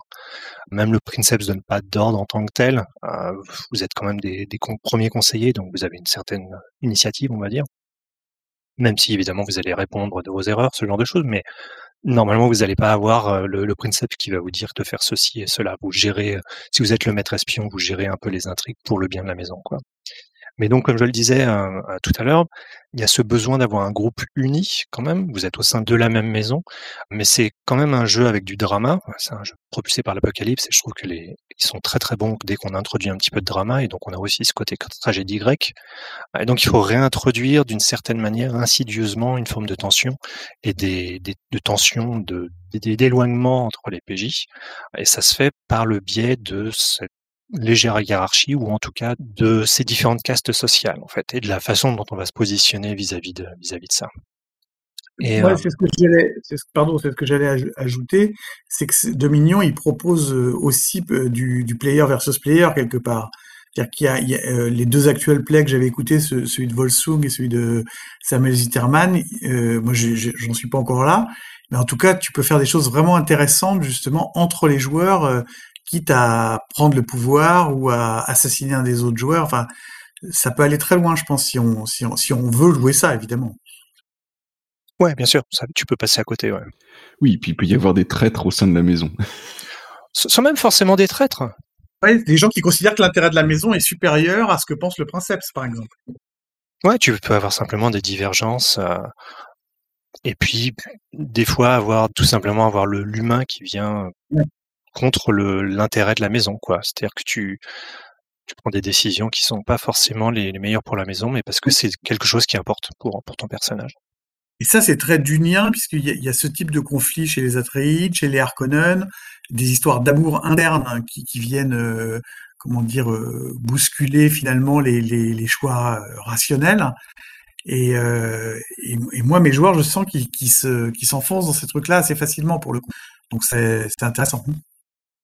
Ouais, je crois qu'il y a, quelques conseils quand même donnés là-dessus, euh, quelques explications. Mais l'idée, c'est que quand on va dans un jeu comme ça d'intrigue politique, quand on a une menace extérieure qui vient euh, agresser la maison des, PJ, ils vont avoir tendance à serrer les coudes, à resserrer les rangs un petit peu, à faire front face à cette menace. Et du coup, bah, c'est aussi intéressant de leur euh, leur laisser davantage d'initiative et d'avoir pas forcément énormément de menaces, au moins dans un premier temps, qui vient s'opposer à eux. Parce que du coup, c'est là où ça peut faire naître des dissensions en fait sur des, euh, choix qui vont être faits, qui sont pas forcément partagés par tout le monde. Oui, pour citer un exemple, moi dans, la, première partie, il y a un conflit interne dans la famille du, du princeps. Euh, sa mère en fait est en train de vouloir se débarrasser de lui, donc lui il est tétanisé par ça, il veut rien faire. Et évidemment, son maître espion lui dit euh, on n'a qu'à l'assassiner, parce que lui c'est un plébéien, et ça ne gêne pas d'utiliser ses moyens à lui. il dit, bah, tu, tu, ta mère. Et il y a le connétable qui lui est un noble qui dit, bah non, on va faire autre chose. Et donc ils n'ont pas, pas le même avis sur la façon de gérer la situation. Alors là, tu me fournis une transition euh, un peu capillotractée, mais mais quand même euh, sur le fait que le, le maricide c'est quand même un grand tabou, hein. Et on parlait au début de l'émission quand on évoquait le le fait qu'il y avait beaucoup de choses qui faisaient la particularité de l'univers de Dune, qui étaient des tabous, donc le tabou des armes à distance, enfin le tabou, la, difficulté des armes à distance, le tabou de l'utilisation de machines pensantes, etc., etc. Est-ce que c'est retranscrit du coup dans les différents jeux dont on parle, ce genre de choses? Pour celui de Modifius, euh, je dirais oui et non, dans le sens où dans la description des armes possible. On va dire que euh, les lasers, il y a l'effet Holtzman, donc euh, il vaut mieux éviter. On va dire que les armes à distance, c'est pas les meilleures puisqu'il y a les boucliers, etc. On va proposer des boucliers en tant qu'équipement, etc.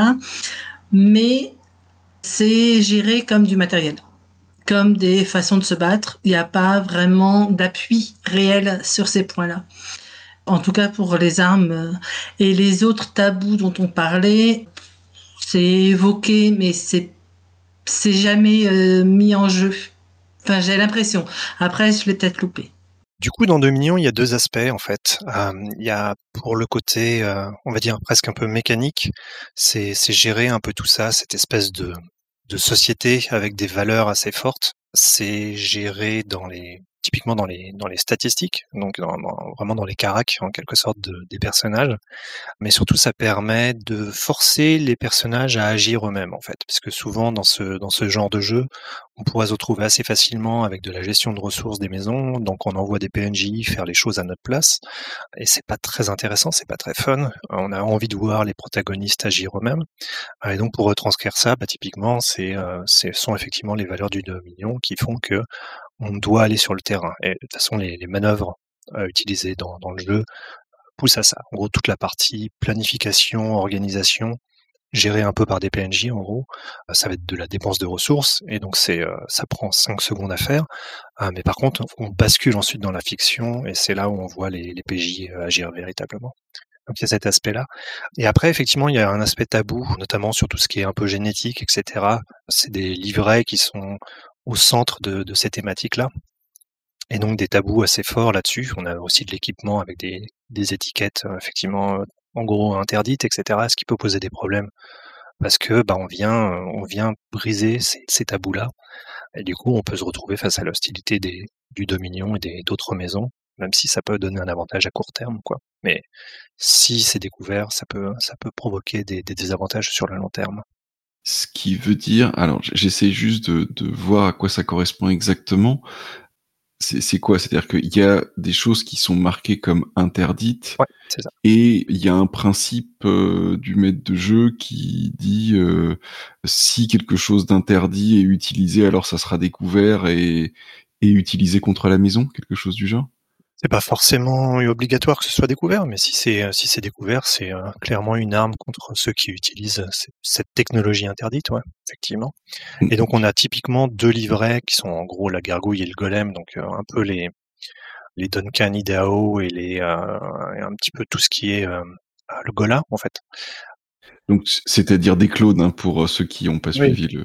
Ouais, en gros des créations génétiques. Même des danseurs d'usage d'ailleurs. Aussi, ouais tout à fait. Il y a tout, ça qui est un peu inspiré, euh, qui vient inspirer tout ça, mais du coup qui sont vraiment des créations génétiques en gros.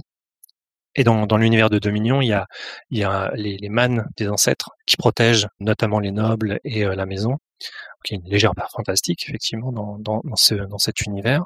Mais les créations génétiques ne sont pas issues d'une lignée, euh, ce sont vraiment des créations. Et donc il y a, il y a vraiment une sorte de rejet de, de ces euh, de ces de ces créatures hein, vraiment des qui sont très mal perçues qui sont euh, qui sont pas considérées comme des êtres humains mais comme des comme des objets en gros hein, qui n'ont pas une personnalité juridique.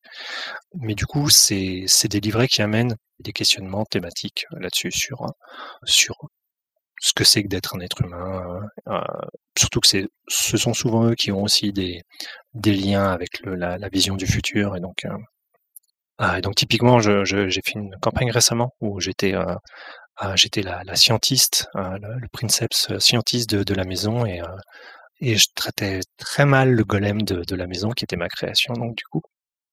Et ça a été très intéressant d'avoir un arc narratif sur la, découverte de, l'humanité de ce golem et du coup le changement de positionnement de mon personnage. Super. Et alors, l'aspect religieux, parce que bon, c'est quand même rarement quelque chose qui est bien traité dans les jeux de rôle, la religion. Oui, oui, je suis en train de regarder les, les divinités de et les religions de Donjons et Dragons qui servent surtout à faire des sorts de soins. Mais du coup, là, on a vraiment quelque chose qui est central dans la thématique du livre, dans, dans la religion et la manipulation de la religion, le messianisme, etc. On en a parlé au début. Est-ce que c'est des choses qui sont évoquées, utilisées dans le, jeu de rôle de, de Modifius? Alors, sur la religion, ce que je suis en train de regarder, on a dans la présentation du monde, on a deux pages sur les croyances et religions, avec une explication de la religion euh, la plus pratiquée, le catholicisme orange, un peu sur la religion plus chez les Fremen, qui sont les Zensunni, qui sont assez particuliers. On a une petite description, une petite description de l'athéisme et un petit encart sur la création des religions à travers les Bene Mais euh, voilà, c'est deux pages, vous en faites ce que vous voulez. Dans les pitchs des scénarios, on a deux, trois allusions à, un prophète qui pourrait apparaître, un faux prophète ou un vrai prophète comme on souhaite, quelques légendes qui apparaissent, mais c'est assez léger et c'est surtout des, euh, des moteurs d'intrigue plus que véritablement des vraies réflexions philosophiques sur la religion, je pense. Et du coup, dans, dans Dominion, est-ce qu'il y a des aspects euh, religieux qui sont intégrés aux mécaniques ou qui sont euh, présentés comme important dans, dans l'univers où l'univers a généré Ouais, ça fait partie effectivement des thématiques qui sont présentes, comme je le disais avec les, les mains des ancêtres notamment. On est plus sur une inspiration romaine plutôt que euh, catholique en gros, euh, mais effectivement la, religion est donc un pouvoir hein, de toute façon. On a un livret avec le, le, livret du pontife qui utilise sa sacralité pour euh, pour avoir de l'influence en fait, puisque c'est finalement le, la religion c'est un pouvoir, donc c'est un moyen de d'agir et d'influencer, euh, d'intriguer. Donc ouais, c'est présent aussi dans Dominion, même si c'est pas, enfin c'est juste un des aspects parmi euh, parmi tant d'autres. C'est juste un des pouvoirs qu'on peut utiliser euh, pour pour influencer et intriguer. Mmh. Après, Dune, c'est quand même, enfin, le, le livre, c'est quand même une vision très machiavélienne de la religion. C'est-à-dire la religion est un outil de manipulation et de domination des masses qui est nécessaire, hein, qui permet de faire faire des choses, qui permet de euh, comment dire de domestiquer euh, les, pulsions humaines les plus violentes. Mais à aucun moment, euh, comment c'est pour ça que les, films me, me plaisent pas trop de ce point de vue-là. Le, le, thème du Messie, on y croit réellement. C'est-à-dire quand dans le Lynch, euh, Kyle n'arrête pas de se demander s'il est l'élu, suis-je l'élu, etc c'est pas du tout une préoccupation de, des personnages de Dune en fait. Les personnages de Dune, ils se disent je vais utiliser la religion, ça va me permettre de contrôler les Fremen et les Fremen vont me permettre de retrouver mon, trône euh, qui m'a été volé. Mais c'est pas il euh, n'y a, a, pas ce qu'on retrouve dans, dans fantasy ou de la SF, euh, quelque chose où, on croit vraiment en quelque chose, et que ce quelque chose amènerait des pouvoirs magiques. C'est très utilitariste. Exactement. Alors que dans, dans Dominion, c'est presque l'inverse, c'est-à-dire que euh, c'est plutôt c'est plutôt des malédictions qui vont te tomber dessus si tu euh, si tu suis pas les préceptes de, de ta maison, si t'es pas suffisamment euh, noble par rapport à t'aligner, ce genre de choses. Donc euh, voilà, c'est plus une malédiction que tes ancêtres vont te parce que tu salis le nom de ta de, de ta maison en gros. C'est anti-utilitaire. Oui, donc là on a on a vraiment une une influence surnaturelle finalement dans Dominion. Ouais, ouais. tout à fait. D'accord, d'accord. Donc euh, il y a peut-être encore un, un, axe pas totalement exploré sur l'utilisation de la religion, euh, euh, mais il y a mon avis qui est très très dur, hein, parce que enfin très très dur à mettre en place hein, pour que ça soit intéressant d'un point de vue ludique. La manipulation de la religion telle qu'elle est faite dans Dune, c'est ouais, enfin faut déjà un bon gros niveau de réflexion pour arriver à faire ça. Je sais pas si ça serait euh, ludiquement intéressant. Bon. Et alors un autre thème que j'aimerais aborder, c'est euh, cette idée là du, du, du peuple guerrier, euh, de l'environnement dur qui va créer les guerriers parfaits. Et puis je pense que c'est peut-être un peu lié aussi le, le côté de, de l'eugénisme. Est-ce que c'est des, des éléments qu'on retrouve dans dans un jeu ou dans l'autre J'en ai pas vu la trace dans Modifus, mais encore une fois, c'est peut-être moi qui ne l'ai pas vu, mais euh, on parle de Dune, on parle de la dureté de la planète, de l'eau, etc. Mais on parle des Fremen, évidemment, mais euh, c'est pas appuyé, quoi. Même les Sardaukar, pareil, c'est pas appuyé. J'ai pas, j'ai pas ressenti ça à la lecture. Donc il n'y a pas de euh, si vous passez euh, tant de temps dans un environnement très difficile, vous gagnez plus d'XP quoi. Enfin, non, non, non, ça clairement ça y est pas. Et de même euh, le, génisme, etc. C'est c'est pas vraiment évoqué. Enfin, c'est dit que les Bene ont un plan pour créer le Kwisatz Haderach, mais on rentre pas vraiment dans les détails. On n'aborde pas le fait que oui, c'est de la sélection génétique pure et simple et donc de l'eugénisme. Hmm. C'est c'est pas appuyé du tout. Ouais, ce qui est logique si on se place, euh, qu'est-ce que tu avais dit euh, Je sais plus si c'était 10 ans ou 100 ans avant le... Non, c'était Oui, c'est ça. Une dizaine d'années avant. C'est 11 ans avant à peu près. Euh, Donc effectivement, il y a plein de choses qui sont pas qui sont pas révélées. Qui sont pas révélées effectivement. Et puis d'un point de vue éditorial, je comprends aussi qu'un éditeur évite de mettre euh, des factions euh, eugénistes et fiers de l'être euh, dans son dans son jeu, enfin très très jouable quoi. Et je pense que la volonté, c'est vraiment de faire une présentation pour jouer comme dans le film, pour euh, aller même un peu plus loin que le, que le film. Mais donc, il y a, y, y a, vraiment une grosse masse d'informations, mais très générique. On va faire tout l'historique, on va faire tout ce, enfin, on va présenter beaucoup de choses, mais c'est jamais véritablement détaillé. On ne rentre pas dans le, dans le cœur vraiment des problématiques. On survole le tout. Et du coup, en, en, dehors des thématiques de la génétique qu'on a évoquées tout à l'heure, euh, est-ce que dans Dominion, il y a, y a ce genre de, de choses-là ou pas, qui sont vraiment très très spécifiques à Dune quand même? Ouais, plutôt en fait. Euh, la, la, société du Dominion est, est, donc une société post-humaine, donc elle, elle, pour le coup, elle, elle, elle accepte complètement le, le fait de, de, faire des modifications sur soit sur la population, ce genre de choses.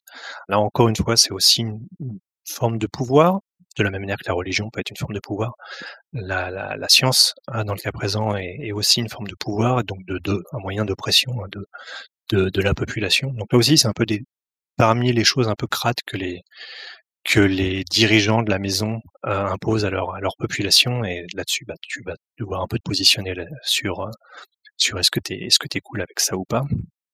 Ah, donc ouais, ça fait ça fait partie des des thématiques qui sont qui sont clairement présentes dans Dominion aussi. Je reviendrai sur Modifis, sur, justement sur euh, les, les, transformations génétiques, enfin de corporelles plutôt.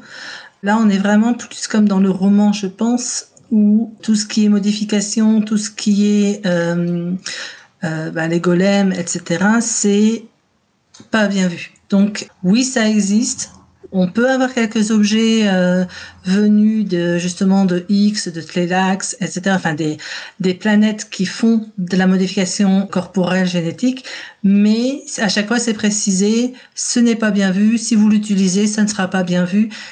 On ne sait pas vraiment pas bien vu par qui, par quoi, comment. C'est à chaque fois c'est une petite phrase, mais euh, voilà, c'est ça existe, mais c'est pas bien vu d'être de l'utiliser. Point. Mais pour le coup, moi, je trouve que c'est la force de Dune, euh, et en particulier dans le jeu de rôle où c'est euh, justement où les joueurs sont plutôt habitués à faire un petit peu ce qu'ils veulent et à faire progresser leur personnage d'une manière qui soit plus fort, plus intelligent, machin, etc. Là, en fait, comme c'est un monde bourré de tabous, surtout quand les joueurs connaissent bien Dune, l'univers avant de jouer, dès qu'on met en œuvre soit dans Dominion euh, un personnage type euh, golem, gargouille, euh, donc qui, qui est justement qui fait partie des technologies interdites, tout d'un coup ça crée quelque chose de vraiment intéressant parce que les, les personnages ont peur pour ce qui va leur arriver, ils savent qu'ils sont mal vus, ou quand ils récupèrent un objet d'une technologie interdite, ils savent qu'ils vont avoir des problèmes. Et, ça, je trouve qu'il n'y a pas beaucoup de jeux euh, qui, font ça en fait. Euh, Peut-être qu'il y a ça un peu à Vampire où il y a des choses qu'on n'a pas le droit de faire euh, dans la hiérarchie vampirique, mais j'arrive pas à me rappeler tellement de, jeux où justement il y a autant de contraintes que et de tabous qui sont sociétaux, c'est-à-dire euh, le plébéien n'a pas le droit de parler à l'aristocrate, la maison mineure doit se taire devant la maison majeure, et puis il y a toutes ces technologies interdites, ce qui doit être dit, pas dit, etc. Donc euh, je, trouve que, surtout quand les joueurs, encore une fois, connaissent, ça, ça amène beaucoup, beaucoup de roleplay intéressant, quoi. Et beaucoup de tension autour de la table. Et alors, pour moi, c'est un peu le dernier thème que j'ai envie d'aborder, euh, celui qui fait, le cœur de, l'intrigue du, roman euh, Dune. Bah, c'est la ressource euh, unique, celle qu'on trouve sur une seule planète, euh, autour de laquelle tout l'univers tourne. Et à la fois c'est quelque chose qui est extrêmement central à l'intrigue du roman, autant, eh bien, c'est quelque chose qui pourrait tout à fait être ignoré dans un univers dérivé ou, autre. Comment est-ce que cette idée de ressources euh, impossibles à retrouver ailleurs euh, est du coup euh, cruciale à contrôler comme l'épice moi je trouve que ça dépend. Enfin, déjà l'épice, elle, est vraiment à plein, utilisée à plein de niveaux dans le roman et donc elle peut être utilisée à plein de niveaux dans le jeu de rôle. Si on joue des Fremen, ils vont être saturés d'épices. C'est pas un problème, l'épice, ils en ont plein. Euh, si on joue une bande de Fremen dans le jeu Modifius, il n'y a pas de raison qu'ils aient pas qu'ils aient pas d'épices. Par contre, par exemple, quand on joue dans Dominion, les gens qui peuvent acheter de l'épice, je sais plus le nom que ça, ça a, drogue de surpuissance ou de surconscience, euh, c'est un privilège. Ça veut dire que ça ne peut être acheté que par des euh, euh, patriciens. Donc si ton joueur est plébéien, il n'a pas accès à l'épice, par exemple. Bon. Donc là, tout d'un coup, il y a un effet de rareté.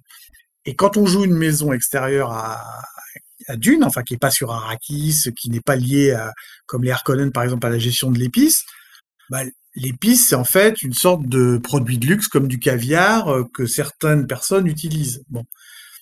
Donc on peut très bien jouer sans, c'est ça que je veux dire. À côté de ça, moi, mes intrigues, elles ont été centrées sur le fait qu'on allait passer le pouvoir de l'un à l'autre et que fallait, s'occuper un peu de euh, la production de l'épice, qui est-ce qui la produisait, qui est-ce qui la récoltait, euh, c'était quoi les stocks d'épices, est-ce qu'il n'y a pas des stocks d'épices qui ont disparu, machin, etc. Mais en fait, c'est presque un MacGuffin euh, Hitchcockien, parce qu'en fait, bah, je trouve que ça serait pas intéressant que ce soit simplement une sorte de potion de soin qui permet d'allonger la vie et de rajouter trois points de vie, quoi. Et en même temps, dans ton cas, j'aurais tendance à dire que la, la passation de pouvoir, ça aurait pu être sur n'importe quelle autre planète. C'était pas forcément juste lié euh, Arrakis, ça rajoute un peu plus de d'enjeux, on va dire, mais, mais ça aurait pu être euh, une autre planète, une autre ressource. C'était pas, c'était pas forcément gênant, quoi. J'ai très clairement rajouté une menace, euh, euh comment dire, euh, là-dedans, un arc narratif, en tout cas, qui était qu'une partie des stocks Harkonnen manque ou, d'épices. Où, où, est ce stock Qui l'a volé et pourquoi? Et c'est vrai que si j'avais fait ça sur notre planète, je me serais pas du tout préoccupé de ça. Enfin, on aurait pu faire cet arc narratif aussi, en tout cas, là, évidemment, euh, les joueurs, ils ont envie de parler d'épices, quoi. Et par ailleurs, je l'ai rajouté aussi sur un de mes joueurs, qu'il avait pris de l'épice un petit peu par hasard. Donc là, évidemment, ça, ça développe peut-être quelque chose d'une intrigue plus personnelle. Euh, euh, est-ce qu'il va pas avoir des visions prescientes vers, quoi il peut se diriger s'il continue d'en prendre, par exemple? Donc on, on peut faire un peu tout et n'importe quoi avec, exactement comme le roman le fait d'ailleurs. Donc dans Dominion, il y a, euh, comme tu disais à l'instant Philippe, euh, cette euh, drogue de surconscience. Mais après, son utilisation comme MacGuffin ou non, enfin ça va beaucoup dépendre de quel type de maison on crée et, et quels vont être ses ennemis, etc. Si j'ai bien compris. Il n'y a pas vraiment de MacGuffin, effectivement, dans Dominion, ouais. L'épice n'est pas décrit comme central au, au Dominion mais peut l'être si on choisit de le. Ça peut, ouais. En fait, chaque euh, chaque maison va avoir genre une ressource qui est du coup importante pour elle, mais mais il n'y a pas de, enfin voilà, il n'y a pas une ressource euh, centrale et euh, une planète centrale et extrêmement importante parce que bah du coup ça viendrait beaucoup limiter, je trouve, enfin réduire réduire l'intérêt un petit peu, ça, ça, ça recentrerait énormément sur une chose. Et je trouve c'est un peu un peu dommage, quoi. Donc, mmh ça a son intérêt quand on écrit un roman, euh, peut-être moins quand on, quand on veut jouer à un jeu de rôle avec plein de possibilités qui sont ouvertes. Quoi. Sur le modifius, juste pour euh, le, la question de la préscience, etc., enfin de l'épice. Alors l'épice n'est pas véritablement un enjeu, mais par contre, dans des conseils de, au maître de jeu pour mener une campagne, il y a quand même quelques paragraphes sur gérer la préscience Enfin, gérer aussi l'hyperacuité et la conscience étendue et mener des surhumains. Justement, ils se sont quand même posé ces questions. Les réponses sont pas peut-être pas très détaillées et très euh, pertinentes, enfin très utiles euh, directement, mais il y a quand même eu ce, cette question qui a été posée. Ok, ok, ok. Moi, j'ai l'impression qu'on commence à converger vers la fin. On a traité déjà plein de thèmes. Euh, est-ce qu'il y a encore des choses, à votre avis, qui, qui mériteraient d'être dites sur les, ces différents jeux euh, qui. Il y a quelque chose qu'on peut rajouter qu'on n'a peut-être pas dit et peut-être qu'il faut le déplacer ailleurs dans le dans l'émission et le mettre au début, c'est qu'en fait, il y a, y a, beaucoup de jeux de plateau qui ont été faits là-dessus. Euh, jeux de cartes à, collectionner un peu oubliables, mais en tout cas beaucoup de jeux de plateau. Et il y a un très très bon jeu de plateau qui est sorti, qui s'appelle Dune Imperium, qui est sorti en même temps que le film, et qui est vraiment un très très bon jeu. Euh, qui se traite au niveau euh, du conflit entre les maisons. Enfin, c'est très très classique. Là, pour le coup, c'est pour le contrôle de, l'empire, quoi. Mais euh, c'est à conseiller. C'est lequel celui-ci? Celui où il y a la. Enfin, je sais que j'en ai joué un où il y avait le.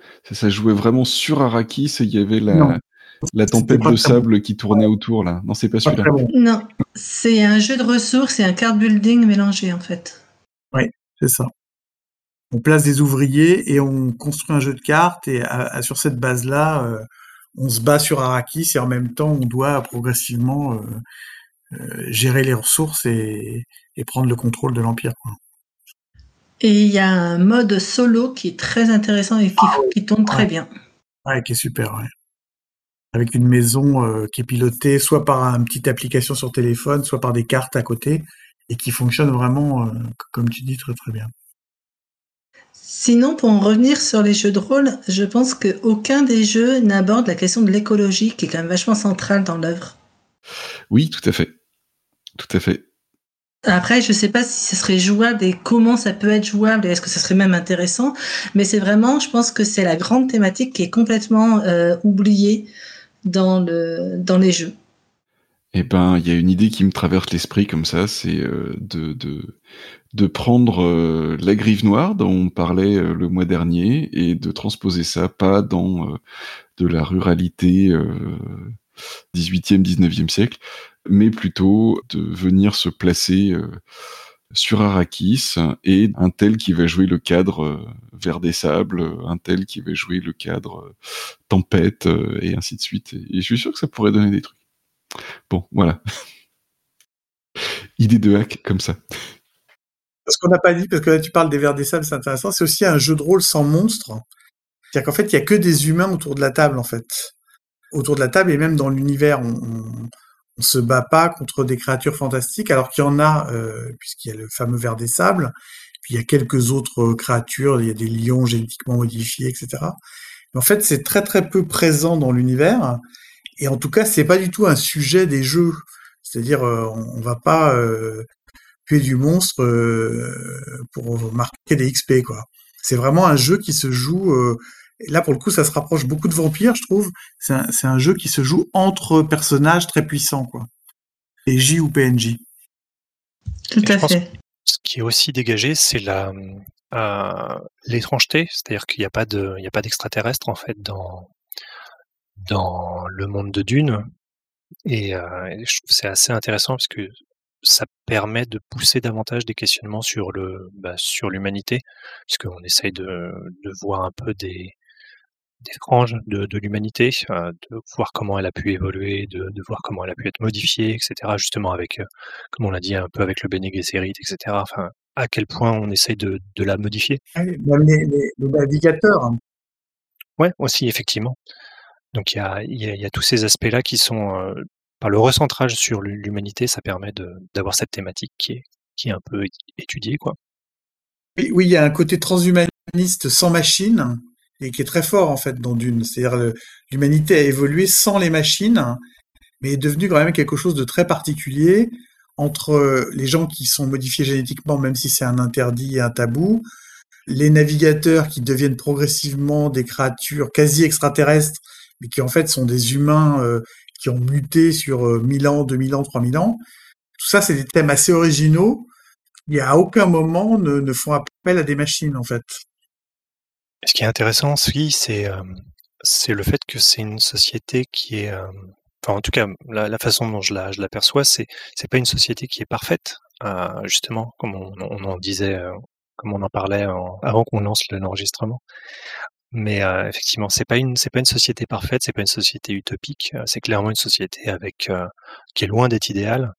et je pense qu'il faut, faut, bien interpréter ça dans, dans l'œuvre de d'Herbert et y compris dans Dominion, enfin bref, dans toutes les toutes les œuvres qui s'inspirent de, Dune, je pense qu'il faut bien voir que c'est pas des sociétés parfaites. Hein, et justement, ce qui est intéressant, c'est de d'avoir les PJ qui peuvent venir euh, complètement faire voler en éclats cette société, éventuellement la changer vers un mieux idéalement peut-être, euh, ou en tout cas vers quelque chose qui cadre plus avec leurs leurs valeurs.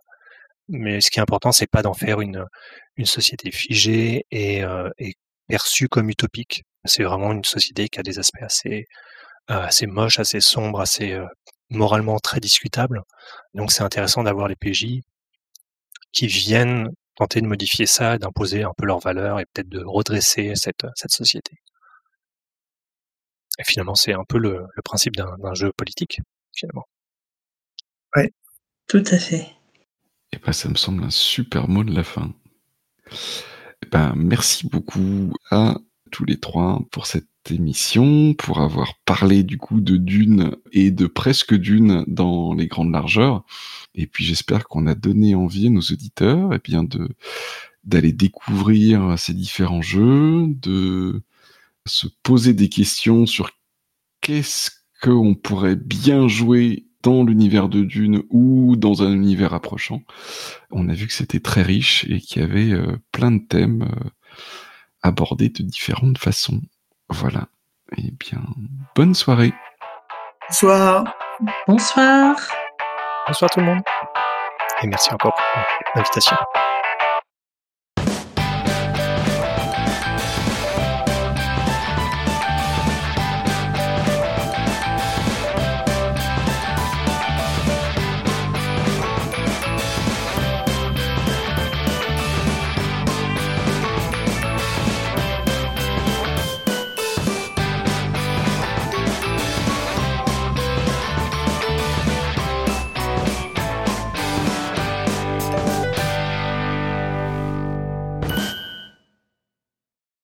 Un petit peu Dominion, mais euh, voilà, ce sera, ce sera donc surtout là-dessus. C'est pas mal Dominion.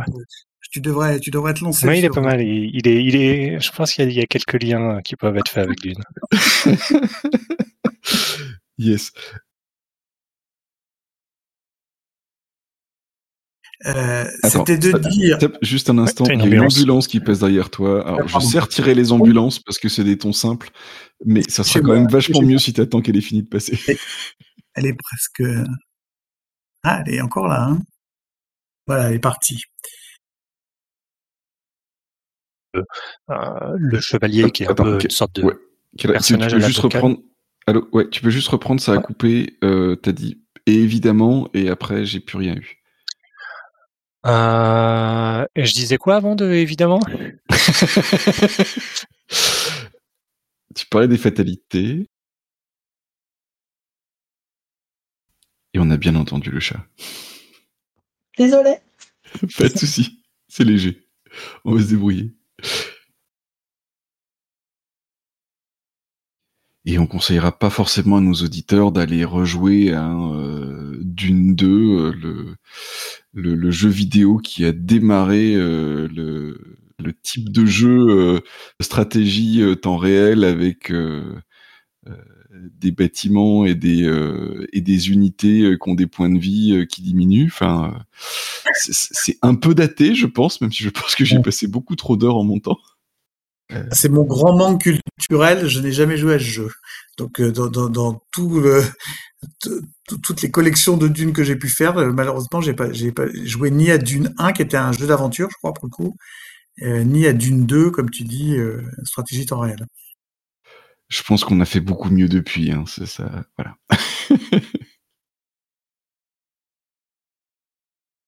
On a bien fait deux heures d'émission. Je sais pas si ça fera deux heures à la fin une fois que ça sera monté, mais euh, voilà. Euh, un bon boulot de montage devant toi quand même. bon courage. Ça va passer, ça va passer. l'espace euh, à plusieurs reprises.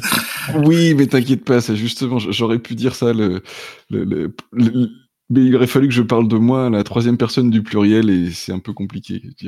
Les monteurs de radio rollistes savent replier l'espace et le temps, mais bon, bref. Euh...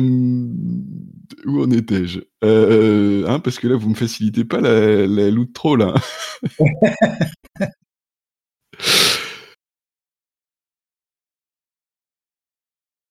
Je crois qu'on a commencé à peu près à, à 9h30 et il est 23h30 et. c'est 2 heures. On, a, bien parlé, ouais. Facile, oui. Sans faire de citation de Dune, ce qui est, ce qui est fort. Parce que le, le, problème du Dunien de base, c'est qu'il aime bien citer son, son livre fétiche toutes les 5 minutes. Sa petite litanie ou sa petite. voilà, c'est ça.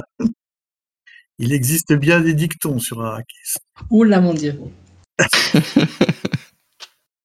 La, première fois, je sais pas si tu te rappelles, quelle reine, mais la première fois que je t'ai posé une question sur Dominion, Euh, évidemment, tu avais, rebondi sur mon. Moi, je te posais vraiment une question sur Dominion, mais toi, tu avais rebondi sur mon pseudo et tu, et tu avais attaqué une citation que j'avais oubliée, qui était comprendre Paul Moadib sans, sans je sais plus quoi. Tenter de comprendre Moadib sans comprendre ses ennemis mortels et Harkonnen, c'est tenter de voir la vérité sans connaître le, mensonge. Voilà, parfait. Euh, j'étais mort de rire devant, devant ta réponse, en fait. Je vois même pas de quoi tu parles. C'était il y a longtemps. Euh, c'était il y a longtemps, oui. Ah là, il faut que tu nous le dises en entier, là, pendant que l'enregistrement n'est pas encore coupé. Euh, je, je sais plus, il faudrait que je la retrouve, c'est sur Casus Tenter de comprendre Moodubit sans comprendre ses ennemis mortels, les règles de jeu mal écrites, c'est tenter de voir la vérité sans connaître le mensonge. C'est tenter de voir la lumière sans connaître les ténèbres. Cela ne peut être